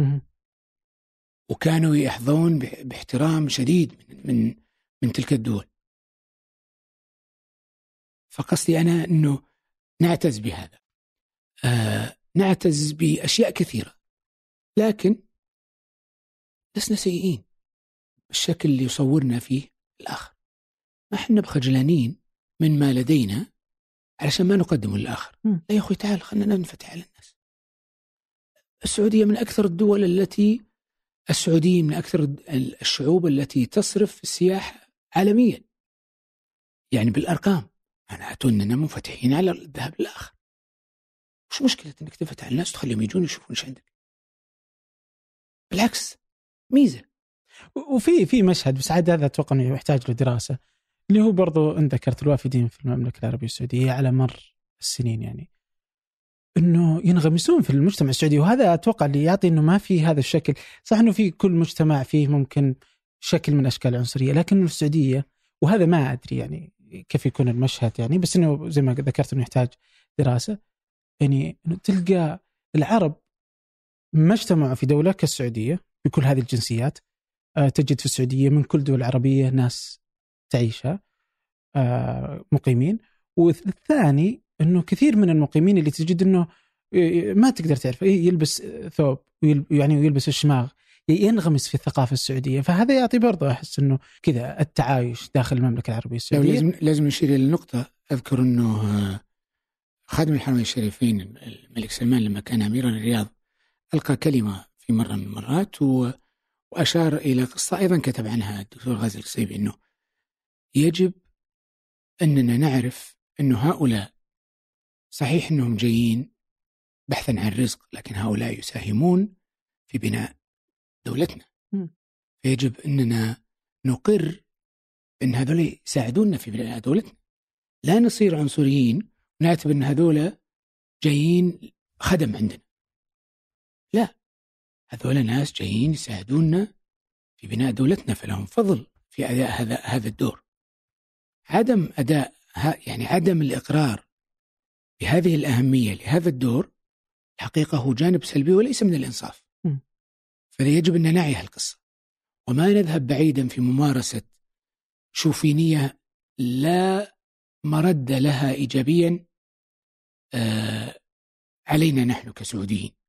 وليست حقيقة من أخلاق الإنصاف التي يجب أن يعني يتصف بها الإنسان العاقل. فيجب أن نتوازن في هذه القصة.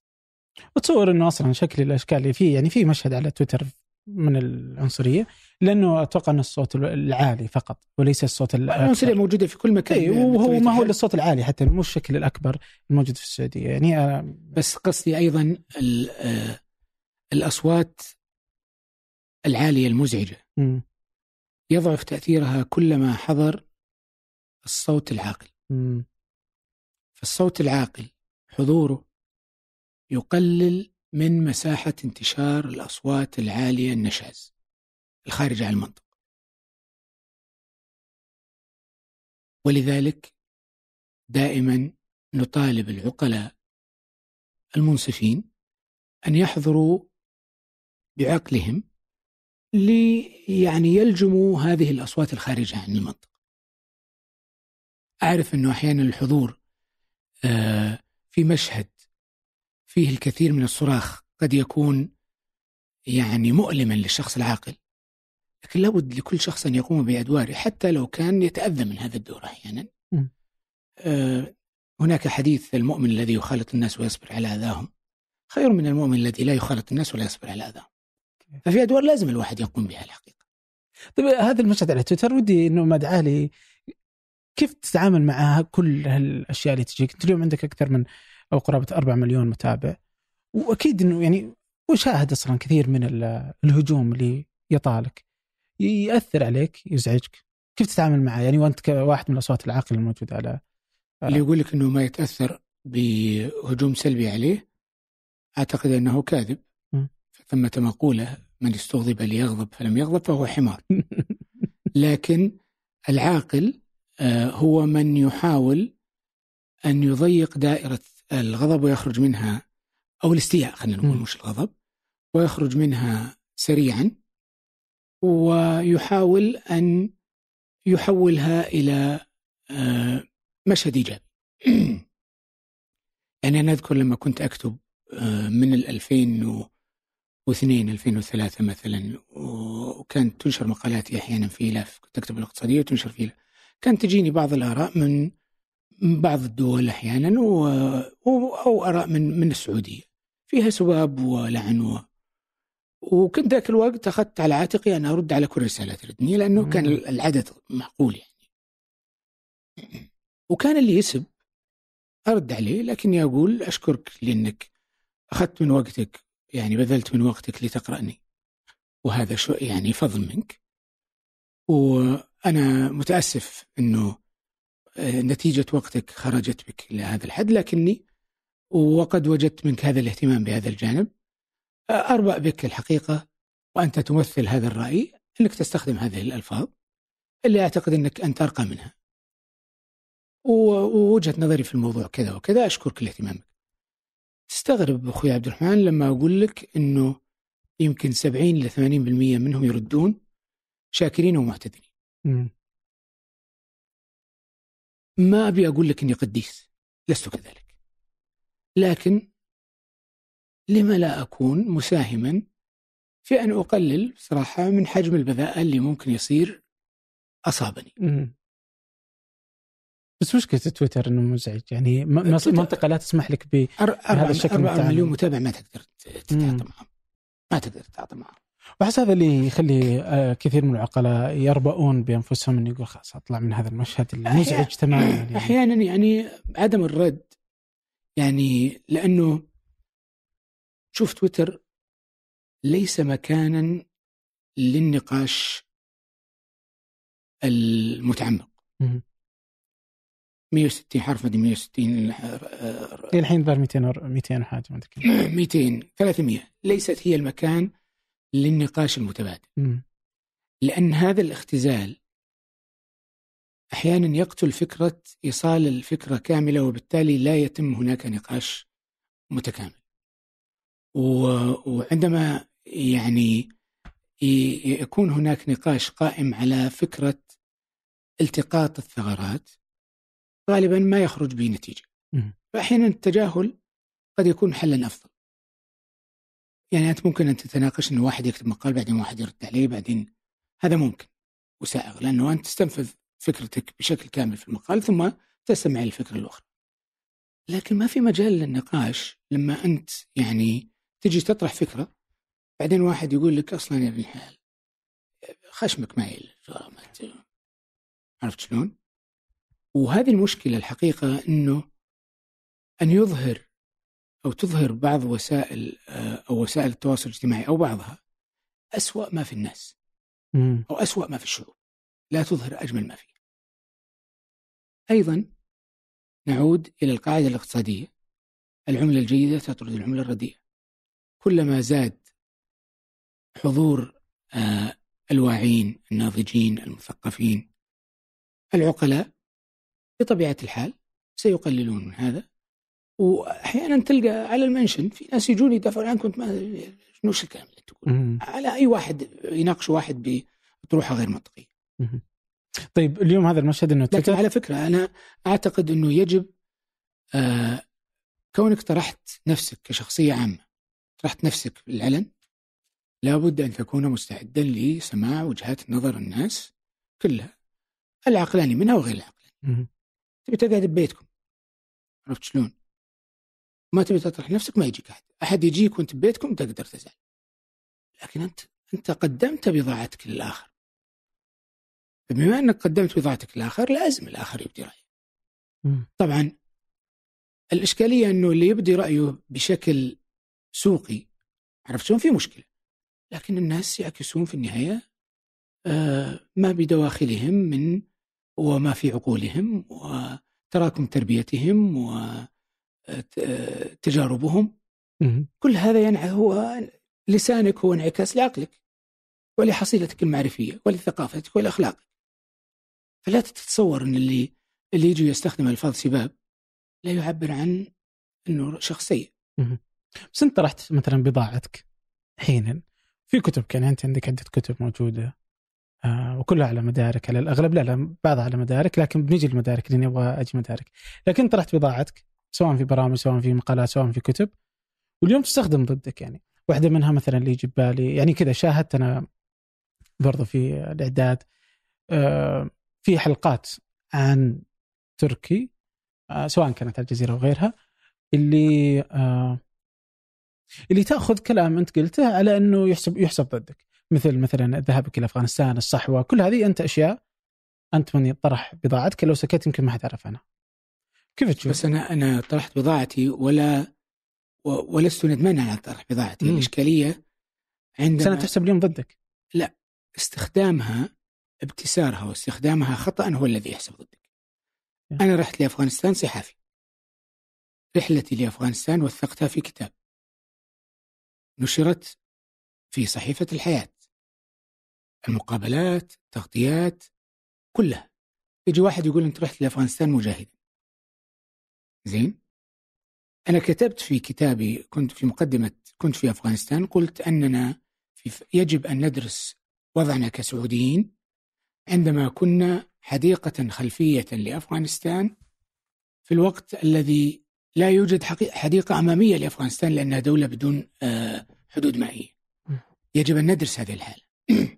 ذكرت وأنا صادق أني لما كنت في المرحلة المتوسطة ضمن هذه الموجة التي يكاد لم ينجو منها أحد في المملكة العربية السعودية بل في العالم العربي كله وهي موجة ما بعد آه، سقوط المشروع العربي بهزيمة 67 وموجة صعود المد الإسلامي السبعينات وما بعد ذلك. قلت أني كنت أتمنى الذهاب مجاهدا لأفغانستان لكني ما رحت لأفغانستان مجاهدا. لكن مين ما كان ذاك الوقت كم نسبة الذين لم يكونوا مثلي؟ فأنا ذكرت هذه الاعترافات وأنا صادق. و ولا آه إلى اليوم لست نادما على ما كتبته ولا أستعر منها لكن لما تجي تقول إنه أنت كنت مجاهدا والآن أنت ضد الجهاد مثلا فأنت هنا كذبت لأني لم اذا مجاهد صورت قدام لما تجي أنت تقول أنت يا تركي الدخيل فجرت أو استخدمت العنف وأنا أتحدى أي واحد يثبت أنني استخدمت حتى خلال فترة التزامي العنف مرة واحدة. لا لا يستطيع أبدا. كل ما يذكر كله كذب أو محاولات تشويش عليك. هذا كذب لما واحد يجيك يقول لك أنت مسوي الشغل وأنت ما سويت. إنك أنت فجرت. إنك أنت آه، ضربت فلان. أنت سويت ما أدري شلون مو بصحيح. أنا تحدثت عن فترة التزامي عن فترة تديني وتحدثت عن الإيجابيات اللي فيها ولا زلت مقر بها وعن بعض السلبيات اللي فيها. وهذه وجهة نظري عنها وتقييمي لها. أعتقد أنها آه، ضمن التجارب التي تساهم في تراكمك بطبيعة الحال لكن لا تجي تقول أنك أنت كنت إرهابي.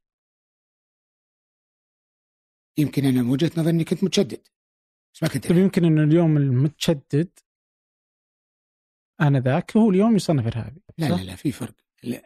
الإرهاب الإرهابي عنده عمل يمارس فيه العنف. التشدد هي مرحلة قد تقودك إلى الإرهاب. أوكي. زين؟ أنا المرحلة مثلا التي كنت متدينا فيها ما كنت أكفر. مم. ما كنت أكفر. ما كنت لا أعلن التكفير ولا أكتب عن التكفير. ما كنت. يعني ما كان عندي هذا التكفير تكفير المسلم. أوكي؟ فما فيك تجي. هو التكفير التشدد الذي يتضمن التكفير هو بداية والمرحلة الطبيعية التي تنقل الواحد إلى مرحلة ممارسة ما بعد التكفير عادة وهو الإرهاب ممارسة العنف آه يعني العنف اليدوي والعنف المسلح ونحو ذلك.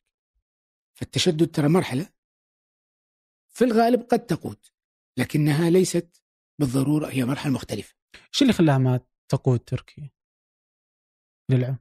فضل الله أول شيء علي والشغلة الثانية أني نشأت في يعني بين أبوين آه، رحمة الله على والدتي والله يطول في عمر والدي. آه، واعيين ساهم في آه، في تربيتي لأن لا تكون نفسيتي متشددة يعني لا العنف ليس ليس جزءا من طبيعتي. و- وبالتالي مثلا حتى الأشياء اللي كنت أرفضها يعني كنت أرفض مثلا في وقت من الأوقات وجود التلفزيون في البيت. ما رحت وشلت التلفزيونات. كتبت خطاب أنا واخواني لابوي إقنعتهم أن نكتب الخطاب لابوي عشان نقنعه أنه أنا أعتقد أنه هذا ممارسة ديمقراطية لفكرة يمكن متشدده أوكي. زين؟ لكن ما رحت شلت التلفزيون. آه. عمري ما آه، سويت فعل عرفت شلون؟ من هذا النوع. يمكن لأن والله ما يمكن لأن نفسيتي ما تتواكب مع هذا العمل. بطبيعة الحال من لطف الله سبحانه وتعالى إنه أنقذني. وأنا يعني انت المرحلة هذه بالعشرين. يعني عمرك 20 انتهيت تقريبا يعني خرجت منها إن صحت العباره وأنا عمري 20 طيب حكينا عن ذي الفترة التحولية. كيف كانت؟ ما كان عندي حادثة. الناس دائما تربط انه الواحد كان آه، مثلا متشدد. شوف ترى متشدد غير متدين. شو الفرق؟ الفرق إن كل مسلم متدين. مم. كل مسلم كونك تعترف أنك مسلم هذا انتماء للدين. بس في من يتقيد بتعليمه كاملة وفي من. يأخذ ويرفض التدين مراحل. أوكي. يعني م- مثل ما في درجات عرفت شلون لل... للإيمان. مم. عرفت شلون؟ درجات الإيمان للناس بس إنه مقر بالدين. فالمتدين مختلف. اللي اللي ملتزم اللي يعلن أنه ينتمي إلى هذا الدين عرفت شلون؟ انتمائه لهذا الدين. يجعله متدين التصنيفات بعد ذلك التصنيفات أحيانا أو التسميات قد لا تكون بالضرورة هي انعكاس للواقع.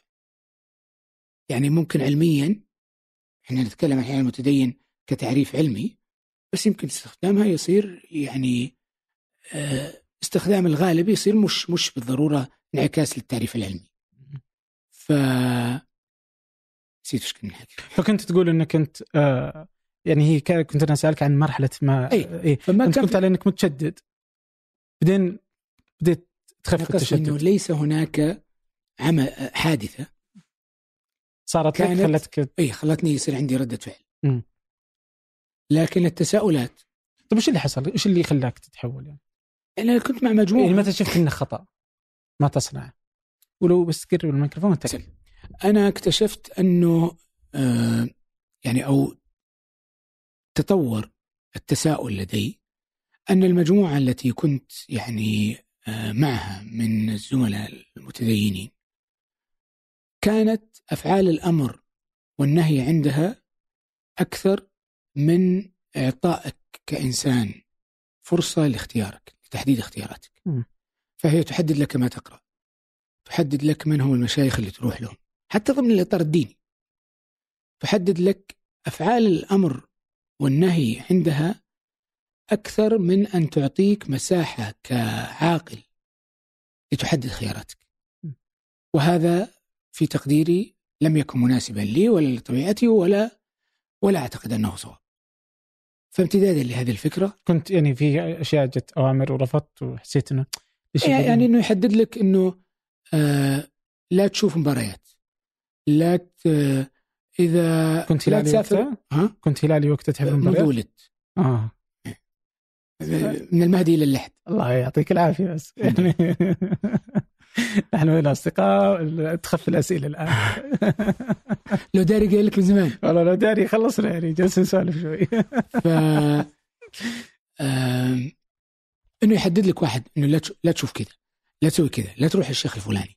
بدأ التساؤل في بعد حرب الخليج. رجعت للمسؤول عن مجموعتنا. وسألته إحنا مجموعتنا وش حنا؟ حنا إخوان ولا سروريين ولا سلفيين؟ وطبعا كان واضح إنه مش عندنا سلفيين بس أنا أعطيته الخيارات كلها. وقضيت معه ساعات يمكن تتجاوز ال 20 ساعة متقطعة دون أن يعطيني إجابة واحدة. لم يكن يريد أن يحدد ما هو انتماؤنا. ليه؟ ما قال إنه إحنا أعتقد انه أو ما أعتقد أظن أعتقد تعني الجزم. آه، أظن أنه كان يعتبر أي إجابة قطعية ستؤدي بي إلى اتخاذ موقف من المجموعة. أو إلى إدانة المجموعة بشكل أو بآخر. هذا جزء وطبعا أنا كنت متحمس إلى السلفية أكثر من الإخوان ذاك الوقت. آه ف يمكن لأنه مش واضح مش قريبين من السلفية أقرب إلى المجموعات الثانية كان يخشى إنه يعني يمكن مم. وبدأت تدريجيا يعني أخذت كم سنة؟ يعني المسألة؟ يعني أخذت أخذت فترة لما مم. يوم رحت أمريكا وقتها كنت يعني لا لا خلاص يعني كنت كنت مسلما ولا زلت وساظل إن شاء الله الله يديمها يا رب. آه طيب ودي أرجع لبعض اللقاءات بما أني مهتم يعني لفهم شكل اللقاءات يعني. اليوم انت آه، في إضاءات بدأت آه، الفي- 2003 صح؟ اللي على التلفاز تلفاز 2000 و 2003 2004 2003 كذا آه، تتذكر أول لقاء جريته؟ أول مقابلة كانت مع غازي القصيبي هذيك اللي حجر لك فيها أو أنا حجرت له فيها واحدة منها يعني بس أحس كان آه، شاد يعني. إيه- إيش تتوقع؟ ليش ليش كان آه، شوف آه، ظروف هذيك المقابلة كانت صعبة. الدكتور غازي رحمة الله عليه كان وزير العمل. مم. وملف العمل كان ملف ساخن جدا جدا جدا جدا. مم.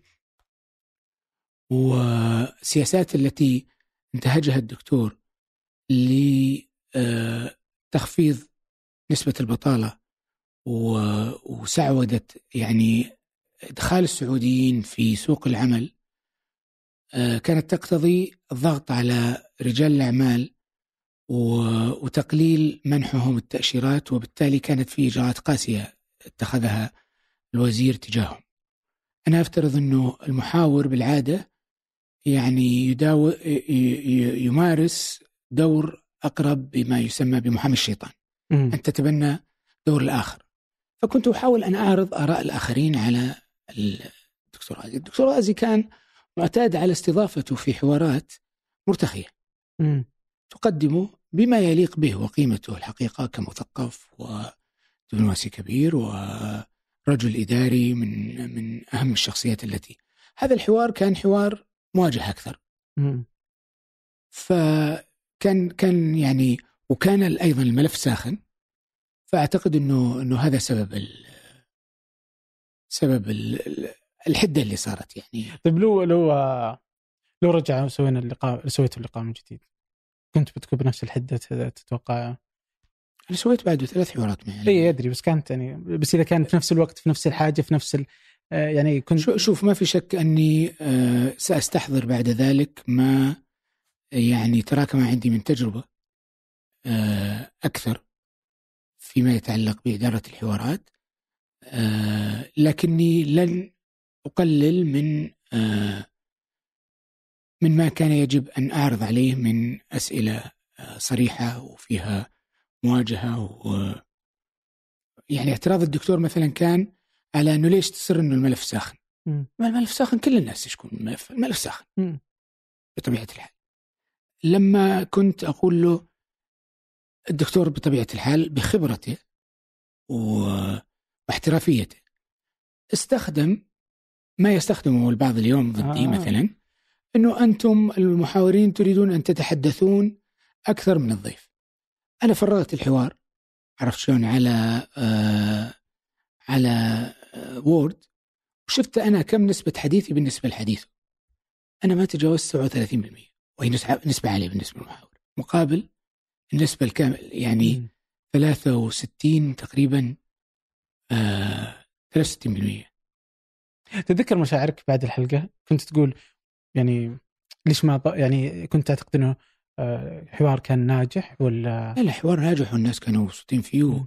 وهو كان كان مبسوط يعني مم. ما ما كان فيه وعلاقتي مع الدكتور رحمة الله عليه يعني قوية قبل هذا وظلت مستمرة يعني دلالة إنه لو كان زعلان ما يطلع معي ببرنامجين. بعد ذلك آه، يعني رحمة الله عليه آه، يتواصل معي الكتب اللي يصدرها يرسلها لي. آه، مشكورا يعني من فضله. وكنت أشوفه في جلسات كثيرة وكان يعلق يتصل أحيانا يعلق على ضيوف إضاءات يبدي ملاحظات أو يبدي أحيانا ملاحظات سلبية وايجابيه يعني. فعلاقتي حتى وفاته الله يغفر له ما كانت ابدا يعني آه، بس كان كل واحد يؤدي الدور المهني الذي يجب أن يؤديه خلال الحوار.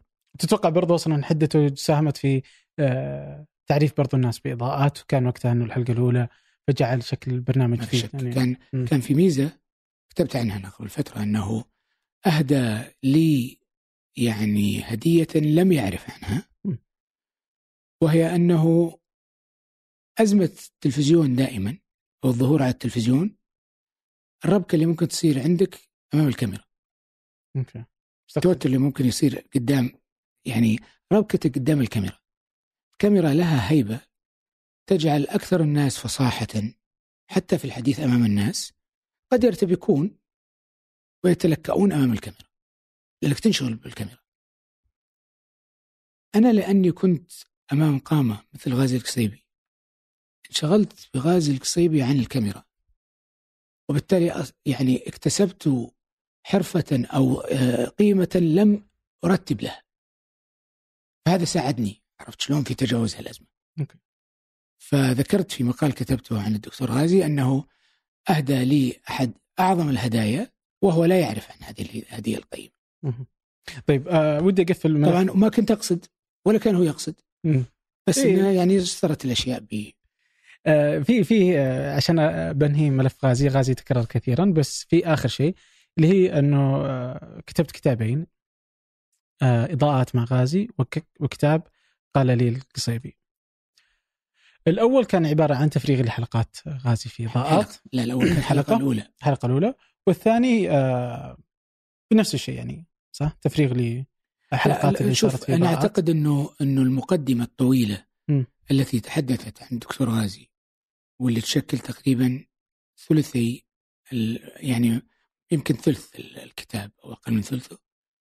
أعتقد أنها أهم في الكتاب لأنها كان فيها آه، استقراء لحياة غازي من خلال كتبه وفيها وقوف عند محطات لم يقف عندها الكثير من الناس. أوكي. فتجاوز هذه ال- ال- المقدمة بالإضافة إلى أنه في حلقتين أول حديث عن الطريقة التي تدار بها جلسات مجلس الوزراء كان في حوار مع الدكتور غازي في مم. أول حديث عن طريقة اختيار الوزراء كان في حديث مع الدكتور غازي في ضغط ما كان لم يتحدث يعني أظن أنه لم يطرق هذا الموضوع قبل مم. آه، في المملكة العربية السعودية. آه، آه، لا، فأحسست أنا أن توثيق هذولي وهذا هذا كانت عن العمل فقط. أنه قد يكون يعني آه، قد يكون على الأقل مرجعا للباحثين بعد ذلك. شوف يعني هو في موقع جودريتس يعني تعليقا على الكتاب أو الكتابين فيعني واحد من التعليقات إنه الحقيقة أن القصيبي رحمه الله لم يقل شيء لتركي الدخيل.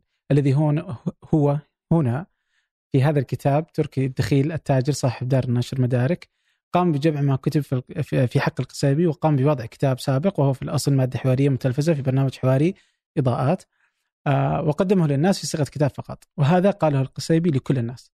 وإنما هنا يعني استخدام القصيبي كان لتسويق الكتابين الاسم. وانه ما قال شيء يعني لك. وشوف آه، أول شيء أنا صح؟ فهمت بس أه. بقول لك شيء. أنا لم أجمع ما قيل عنه كما حصل في مؤلفات كثيرة طرحها كثير من الناس ما حد تحدث عنه. أنا جبت مقتطفات قصيرة في نهاية الفصل اللي تكلمت لك عنه. لكن جمعت من خلال مؤلفات يعني أنا مررت ما يزيد على 30 أو 40 مؤلف يمكن الدكتور غازي. وقفت على معالم فيها تحدثت عنها عن شخصيته وأعتقد أنها ما طرحت في كثير من الأماكن. وأعتقد أن هذه قيمة من القيم المهمة. آه، مسألة استخدام قال لي فلان الحقيقة أنها مستخدمة في كل مكان. فهو قاله للناس جميعا لكنه كان يحدث في المقام الأول. عرفت شلون؟ فهذا استخدام ليس فيه آه، مخالفة يعني ليس لم أستخدم عبارة غير واقعية أو غير صحيحة. هذا واحد. الجانب الثاني أنه التوثيق الحقيقي على المدى الطويل قصة مهمة. قد تكون قد يستفيد بعض الباحثين في الرجوع إلى هذا الموضوع لمناقشة مثلا آه، طريقة إدارة آه، النقاشات في مجلس الوزراء في تلك الفترة في مرحلة معينة وهذا أيضا غير موجود في أماكن ثانية. فهذا هو هذه هي الفكرة. لكن ما وقف مثلا ما ما وقف ما أدري هل هو قرأ ولا ما قرأ. على كل هذه القصص مثلا اللي وردت على عن الحديث مثلا عن علاقته بزوجته. عن لماذا لم يذكر غازي القصيبي زوجته زوجته كثيرا. آه، أين اختصها في آه، مكان محدد وتحدث عنها بمحبة وأهديت الكتاب إلى إلى زوجته؟ آه، لم يتحدث مثلا عن ألم غازي مثلا في المواسم وفي ألمه, ألمه في نشأته يتيم الأم وإشكالية أن تعيش وأمك آه، تنتمي حجازية تهاجر وهي صغيرة إلى منطقة الأحساء. فهذا جزء من مشكلات وروافد تشكيلك الاجتماعي. ثم تموت وهي صغيرة. زين من يعرف هذه المعلومة وقف عليها غازي؟ ما حد وقف عليها أو قليل اللي وقفوا عليها. بس تجاوزها من أراد عرفت شلون؟ أنه ياخذ حكم مبتسر من حقه طبعا. من حقه. أو يمكن رفع سقف التوقعات وكان ما وجدوا في الكتاب أقل من سقف توقعاته. ومثل ما قلنا طرحت منتجك.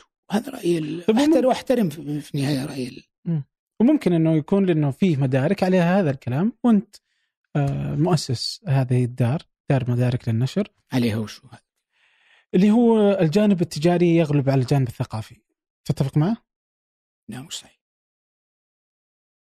لو كان هذا الكلام صحيحا لما كانت مدارك تكاد تكون الدار الوحيدة أو من الدول القليلة في العالم العربي التي قضت ثمان سنوات لا تتقاضى درهما من مؤلف على كتاب تأخذه بينما رح لأعظم دور النشر الموجودة في العالم العربي. أول شيء يقول لك يا عبد الرحمن أبو مالح لا تجيب كتاب دفعنا 2000 دولار. 3000 دولار عشان تنشر كتابك. إحنا كنا ندفع نحن مدارك تدفع كامل كلفة الطباعة وتعطي المؤلف من مردود. هذا مو بتجارة. اللي بيتاجر يكمل الدور هذاك ويمارس أساليب التسويق. إحنا عندنا تسويق جيد. نحن نمارس التسويق بشكل جيد. نعتني باختيار العناوين اللي قد تكون أكثر جاذبية. وأعتقد أنه هذا مش جانب سلبي. زين؟ لكن اللي بيمارس التجارة المحضة ما يجلس ما ياخذ من الناس فلوس. هو هو ممكن يعني. مو ممكن. أخذ من الناس فلوس ما أحقق ربح يعني يصير زيرو خسارة. ما تضمن أن لا يخسر الكتاب قرشا. كما تفعل كل الدور النشر العربية يمكن الاستثناء اليوم دار أو دارين طيب كيف تشوف المشهد اليوم؟ أه بس ترى هذه قصة آه، أستاذ عبد الرحمن م?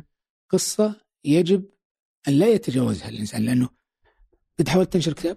لا ما حاولت تنشر كتاب شوف أي واحد نشر كتاب خصوصا إذا كان سعودي م? شاب عنده دار نشر عربي ليش تقول خصوصا إذا كان سعودي؟ لأنه يعني هذه بالذات ABCD النشر عند الناشرين العرب آه مع كامل الاعتزاز بهم. أول ما يجي كتاب من السعوديه يقول اي بدك بدك تدفع 5000 دولار للكتاب. آه. بده يكلفك هيك. okay. ABCD بس مدارك ما تفعل ذلك. تسع سنوات اتحدى واحد من نشأت مدارك يمكن إلى قبل سنة أو سنتين على كتب آه، صار فيها رعايات أو شيء زي كذا. النفع أوكي. طيب. وهذا وهذا على فكرة هذا يعني انعكاسه في الغالب خسارة مطلقة لأنه ال- الإشكالية الموجودة في عالم النشر أنه الطباعة مكلفة والتوزيع فيه أزمة النقل مشكلة كبرى. و... وما في ما في يعني ما في دعم يقدم لدور النشر وبالتالي هو للمثقف العربي من قبل الحكومات بما يتواكب مع ما تقدمه دور النشر. اليوم مع أزمة الورق والمطابع اللي تعاني منها الصحف وتعاني منها الطباعة الأزمة تكو تكاد تكون خانقة إلى درجة خروج الكثيرين من المشهد. ولذلك دور النشر اليوم يعني آه تعلن وفاتها يعني بدأت تنصب سرادق العزاء. آه، يعني حتى في مكتب في معرض جدة الأخير للكتاب كان كذا في شكوى من كل دور النشر في قلة آه، الطلب على الكتب يعني في معرض آه، الكتاب في جدة. بس طيب إيش اللي دعاك؟ هل اليوم هي مدارك إنه أنت تبغى تسويها لأنك تبغى تعطي شكل جديد تجاريا لدور النشر وتثبت شكل آه، أو نموذج ربحي مختلف شوف ولا كانت شوف آه، تركي يبغى كذا عنده هم الثقافة والمجتمع أيهما أي؟ شوف لو أجي بقول لك هم الثقافة ولا والمجتمع عرفت شلون هذه بيصير فيه شكل من إشكال الادعاء آه، اللي يعني لا يحسن أن آه، يمارسه الإنسان حتى لو كان جزء منه صحيح.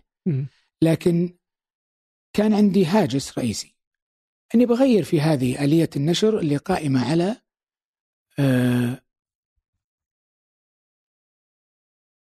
استغلال حقت يعني إن صحت العبارة المؤلف الذي يرغب في تأليف كتاب. الجانب الذي قامت فيه مدارك أنها تبنت كتابات لكتاب لم ينشر لهم من قبل اصبحوا اليوم عدد كبير منهم اصبح يشار له بالبنان. وأصبح له اسم وحضور لائق. هذا من ضمن الأدوار المهمة.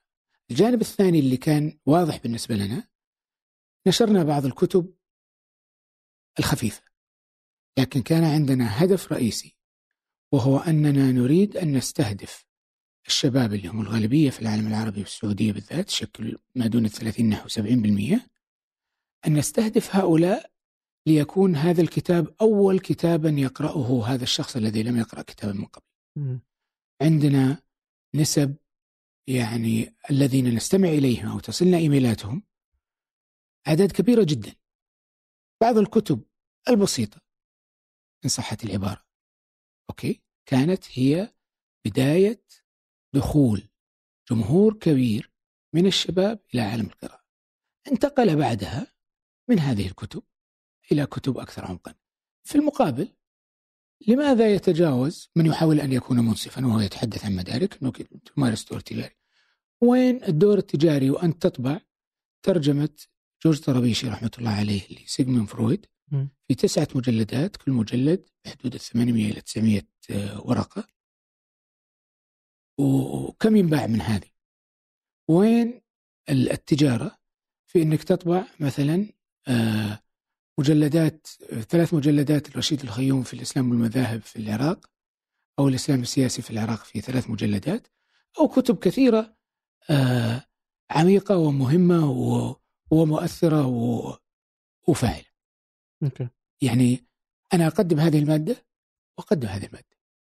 بس إنك تحاول أنك تقدم بضاعة مختلفة لأنماط مختلفة ويعني رغبات م- مختلفة بين الناس جمهور مختلف. فهذه هذه الفكرة ال- الأساسية. الأساسية. طيب أنا بأخذ مكان مختلف اللي هو اللقاءات المختلفه في إضاءات كانت من البداية بلقاء كثير من المثقفين والمفكرين العرب. آه بدينا أتوقع يوم مسكت إدارة العربية توقف برنامج إضاءات. قبل. قبل. إي وخلاص وكان قرارك إنه لن يعود إضاءات بشكله. طالما أنا مدير. طالما أنت مدير. آه لكن جت لقاءات فكانت اللقاءات تكون آه، مع تركي تخيل صح؟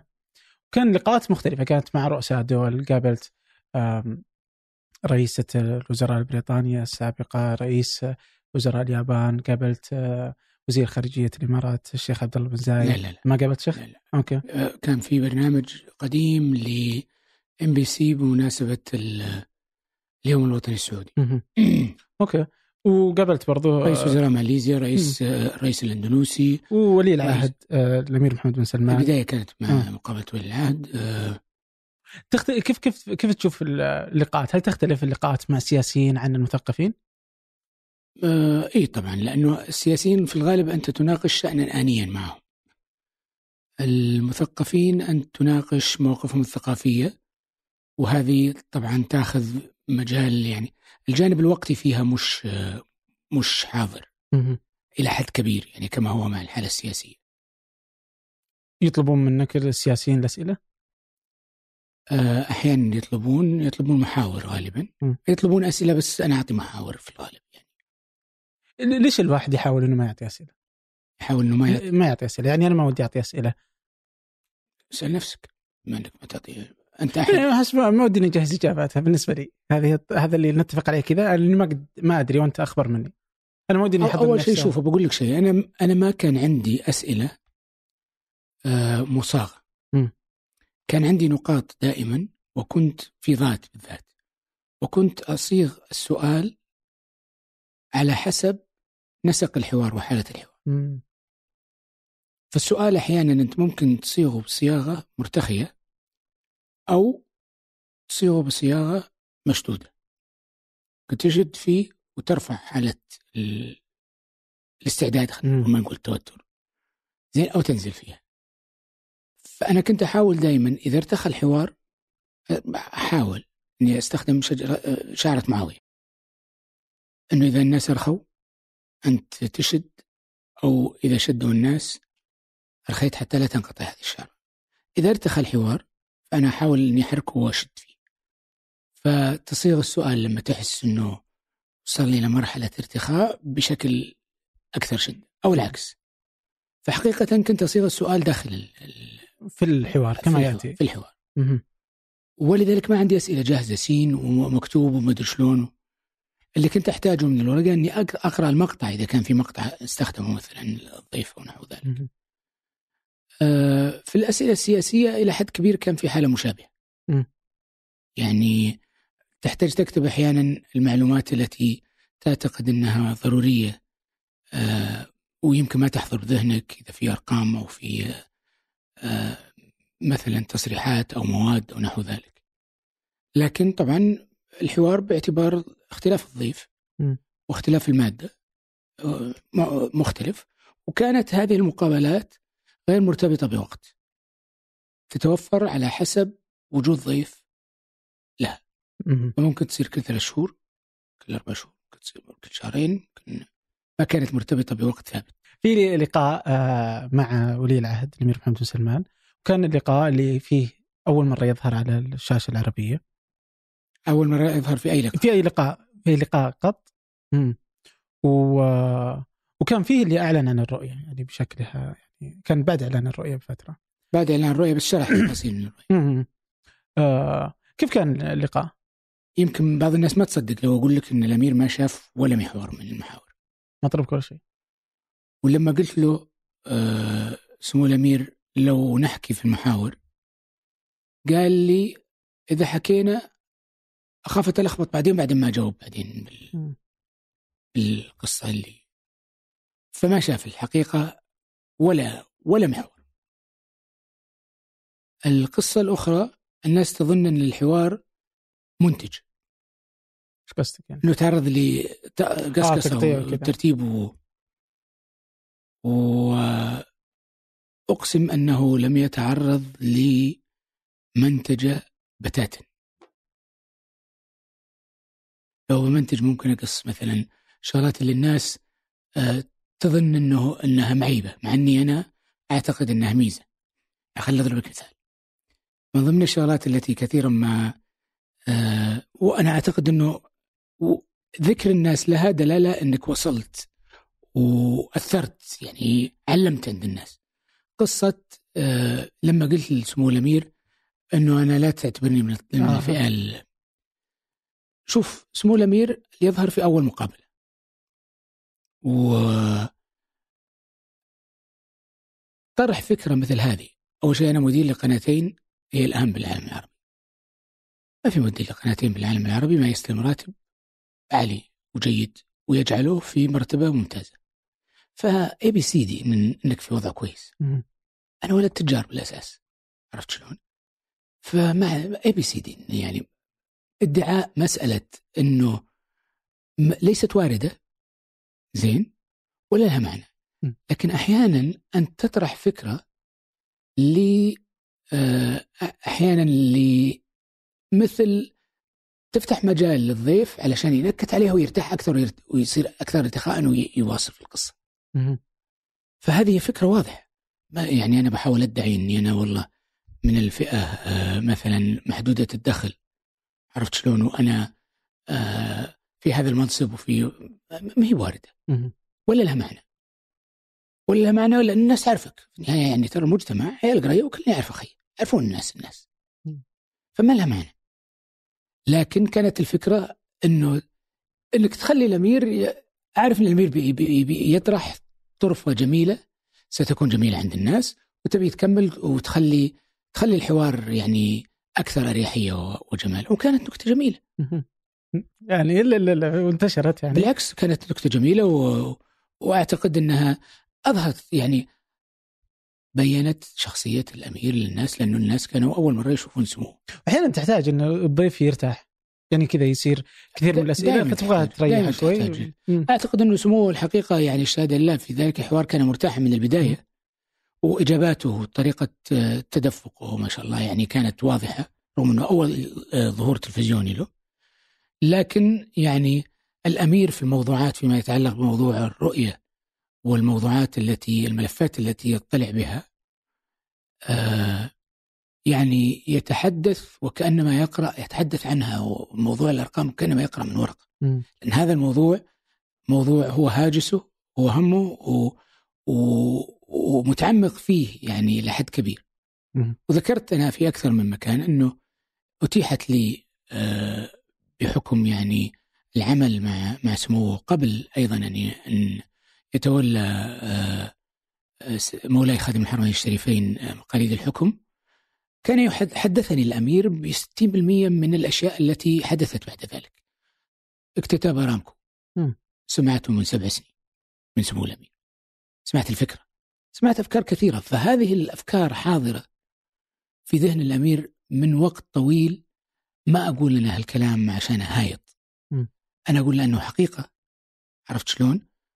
وبالتالي فكرة أنه ماكنزي هي التي طرحت الرؤية الحقيقة أنه يعني كلام ليس صحيحا بتاتا. فيه ما في شك أنه شركات آه، استشارية ساهمت في في بعض المراحل لكن في رجل عنده عنده رؤية واضحة وبينة وتكاد تقرأها من خلال متابعة المقابلات اللي عنده. أي استقراء للمقابلات كلها تعرف أن واحد هذا فاهم القصة ويعرف إيش يبي ويعرف الموضوع اللي يتكلم فيه تماما م. هذا مش رجال لسه محضر القصة هذا اللي كنت تقصده يوم قلت إنه إنك الظاهر إنك كتبت بعدها في العربية موقع العربية دوت نت إنه إنه في إني أعرف آه، كثير من هذه الأشياء وإني لو قلت عن محمد بن سلمان قبل ان يطلع يتكلم عنها لما صدقت موت. صحيح لأنه الناس الناس يعني يحدث القوم بما يفقهون أتريدون أن يكذب الله ورسوله؟ اللي, اللي يجيب معلومة الناس لا تعرفها أو لا تتوقعها. آه، يعني كأنه يعني يعرض هذه المعلومة ولو كانت صحيحة إلى تكذيب الناس. لها باخذ نقطة وهي آه، يعني في في كتاب آه، برضو آه، لك آه، كان عن الشيخ هشام ناظر. وفي مقدمة ال- ال- الكتاب آه، ذكرت آه، سالفة عندك حلول. وهو يستخدم اليوم يعني آه، عندك حلول كذا لما تجي بشكل سخرية يعني ما شاء الله عندك حلول. وهي كانت إبان الظاهر ال- الأزمة في مصر 2011 صحيح. وكان إنه كان وقتها سفير. هشام ناظر اشتغل يعني أكثر من يعني من أيام الملك فيصل الملك خالد الملك فهد الملك الملك سعود. الملك سعود والملك سعود. آه والملك عبد الله وكذلك الملك سلمان. يعني آه يعني كان برضو من ايامه أمير آه له علاقة. اشتغل كثير يعني شغل مناصب كثيرة الرؤيه سابقا يعني في ملفات كثيرة. بعدين فيديو 40 ثانية أصبح أمام الناس هو اللي اوه عندك حلول. الواحد اللي ما يفهم. أو كذا اللي اللي ما يؤدي عمله كما ينبغي يعني. قديش مزعج هذا المشهد؟ إنه اليوم في الشبكات الاجتماعية ممكن أي مقطع وفقا لأي ظرف ممكن يخلي يعني ينهي هذا الشكل أمام العامة على الأقل. أول شيء أنا بديت المقدمة في الكتاب بأن عنونت المقدمة عندك حلول مم. كان عنوان المقدمة عندك حلول آه إذا بتسألني هل كان رد آه معالي الشيخ آه، هشام ناظر رحمة الله عليه صحيح أو لا؟ أبى أقول لك وفقا ل أيضا تغير منظومة التعاطي مع الإعلام ودخول وسائل التواصل الاجتماعي أنه كان خطأ. لكن يغيب عن كثير من الناس أنه قال هذا الجواب في مطار القاهرة. وهو يزور السعوديين الذين ينتظرون توفير رحلات لهم. يعني الرجال رايح للأرض يمارس عمله على الأرض. زين؟ فما في شك المشهد تغير. هل الواقع بالضرورة منصف أو عادل؟ لا مش بالضرورة. أنت تتعاطى أحيانا مع الواقع مع الأخذ بالاعتبار أنه مقتضيات الواقع ليست عادلة بالضرورة ويجب أن تتعاطى وفقا لما ت... يعني لظروف الواقع ومقتضياته. مؤلم الحقيقة أنه أنه أن الناس أنه أن لا يتم تشكيل آه، صورة كاملة عن الشخص وأن يبتسر منتجه كله في مقطع قصير. لكن الناس كانوا في فترة آه، غليان آه، الثورة المصرية وكانت الحكومات كلها في موضع الاتهام ورجال الحكومات كل الحكومات في موضع الاتهام. ورجل الشارع يحاول كان هناك ثمة من حالة انتصار لرجل الشارع سواء كان مصيبا أو غير مصيبا. فضمن هذه الموجة التي تشكلت جاء هذا المشهد مم. دفع ثمنه آه، رحمة الله عليه الشيخ هشام. طيب آه، آه، يعني أنت يعني من أبناء الإنترنت آه، يعني كانت بداياتك مع بداية الإنترنت كذلك يعني لم يكن الإنترنت غريبا عليك يعني. وعندك مشاريع كثيرة. آه، بتصور يعني عند آه، اليوم عندك أكثر من مشروع سواء كان على الإنترنت وغيره عندك مدارك آه، مسبار آه، جسد الثقافة مشاركة برضو في إيلاف. أيهم أقرب إلى قلبك؟ بجاوبك الج- الجواب التقليدي ال- كلهم اي إنه اللي يمكن سخيف إنه كلهم كابنائي لا أستطيع أن أفرق بينهم. لا شوف في كل مرحلة فيه المشروع يحتل أولوية وصدارة من من اهتماماتك وشغفك. آه، في جلسة الثقافة في فترة من الفترات كان يعني يحتل مرحلة مهمة و ولا زلت أفتخر بصراحة إنه أتاح لكثير من المبدعين والمبدعات خصوصا ال- آه، ال- آه، السيدات وال- والبنات يعني اللي كانت أدوارهم بالمملكة العربية السعودية أقل ومساحات الحركة عندهم أقل أتاح لهم صراحة مساحة كبيرة للتعبير والإبداع وتحول آه، الكثير منهن إلى شخصيات يشار لهن بالبنان ولوائيات مهمات وكاتبات آه، منتدى ضمن جسد الثقافة منتدى التصوير الفوتوغرافي اللي يمكن كان الأول ضمن المنتديات مم. أيضا ساهم في خلق ناس ما قد مسكوا كاميرا وبدأوا من هناك وتحولوا إلى مصورين محترفين. كنت مهتم بالتصوير؟ كنت مهتم بالتصوير. وجميل بصراحة أنك تكون بابا لأناس م... يعني مبدعين وسببا لفتح مساحات ل... لأناس آه، يمارسون إبداعهم وتفوقهم وهم أهم منك و... أو... وأعظم منك. فهذا ما في شك أنه, إنه مشاعر مشاعر مشاعر يعني يعطيك شعور جميل. واحساس إحساس إحساس مرضي إلى حد كبير. okay. مدارك مارست الدور ذا إلى حد كبير. آه، المسبار مارس هذا الموضوع إلى حد كبير. المساهمة في تأسيس آه، إيلاف كأول صحيفة إلكترونية أيضا كان آه، كان حقق يعني عبى جزء من ملأ جزء من أرضاك إلى حد إلى حد كبير. ملأ يعني وساهم في تراكمك بس ملأ وقتك وساهم في صناعة خبراتك وحقق مستوى كبير من رضاك عن نفسك.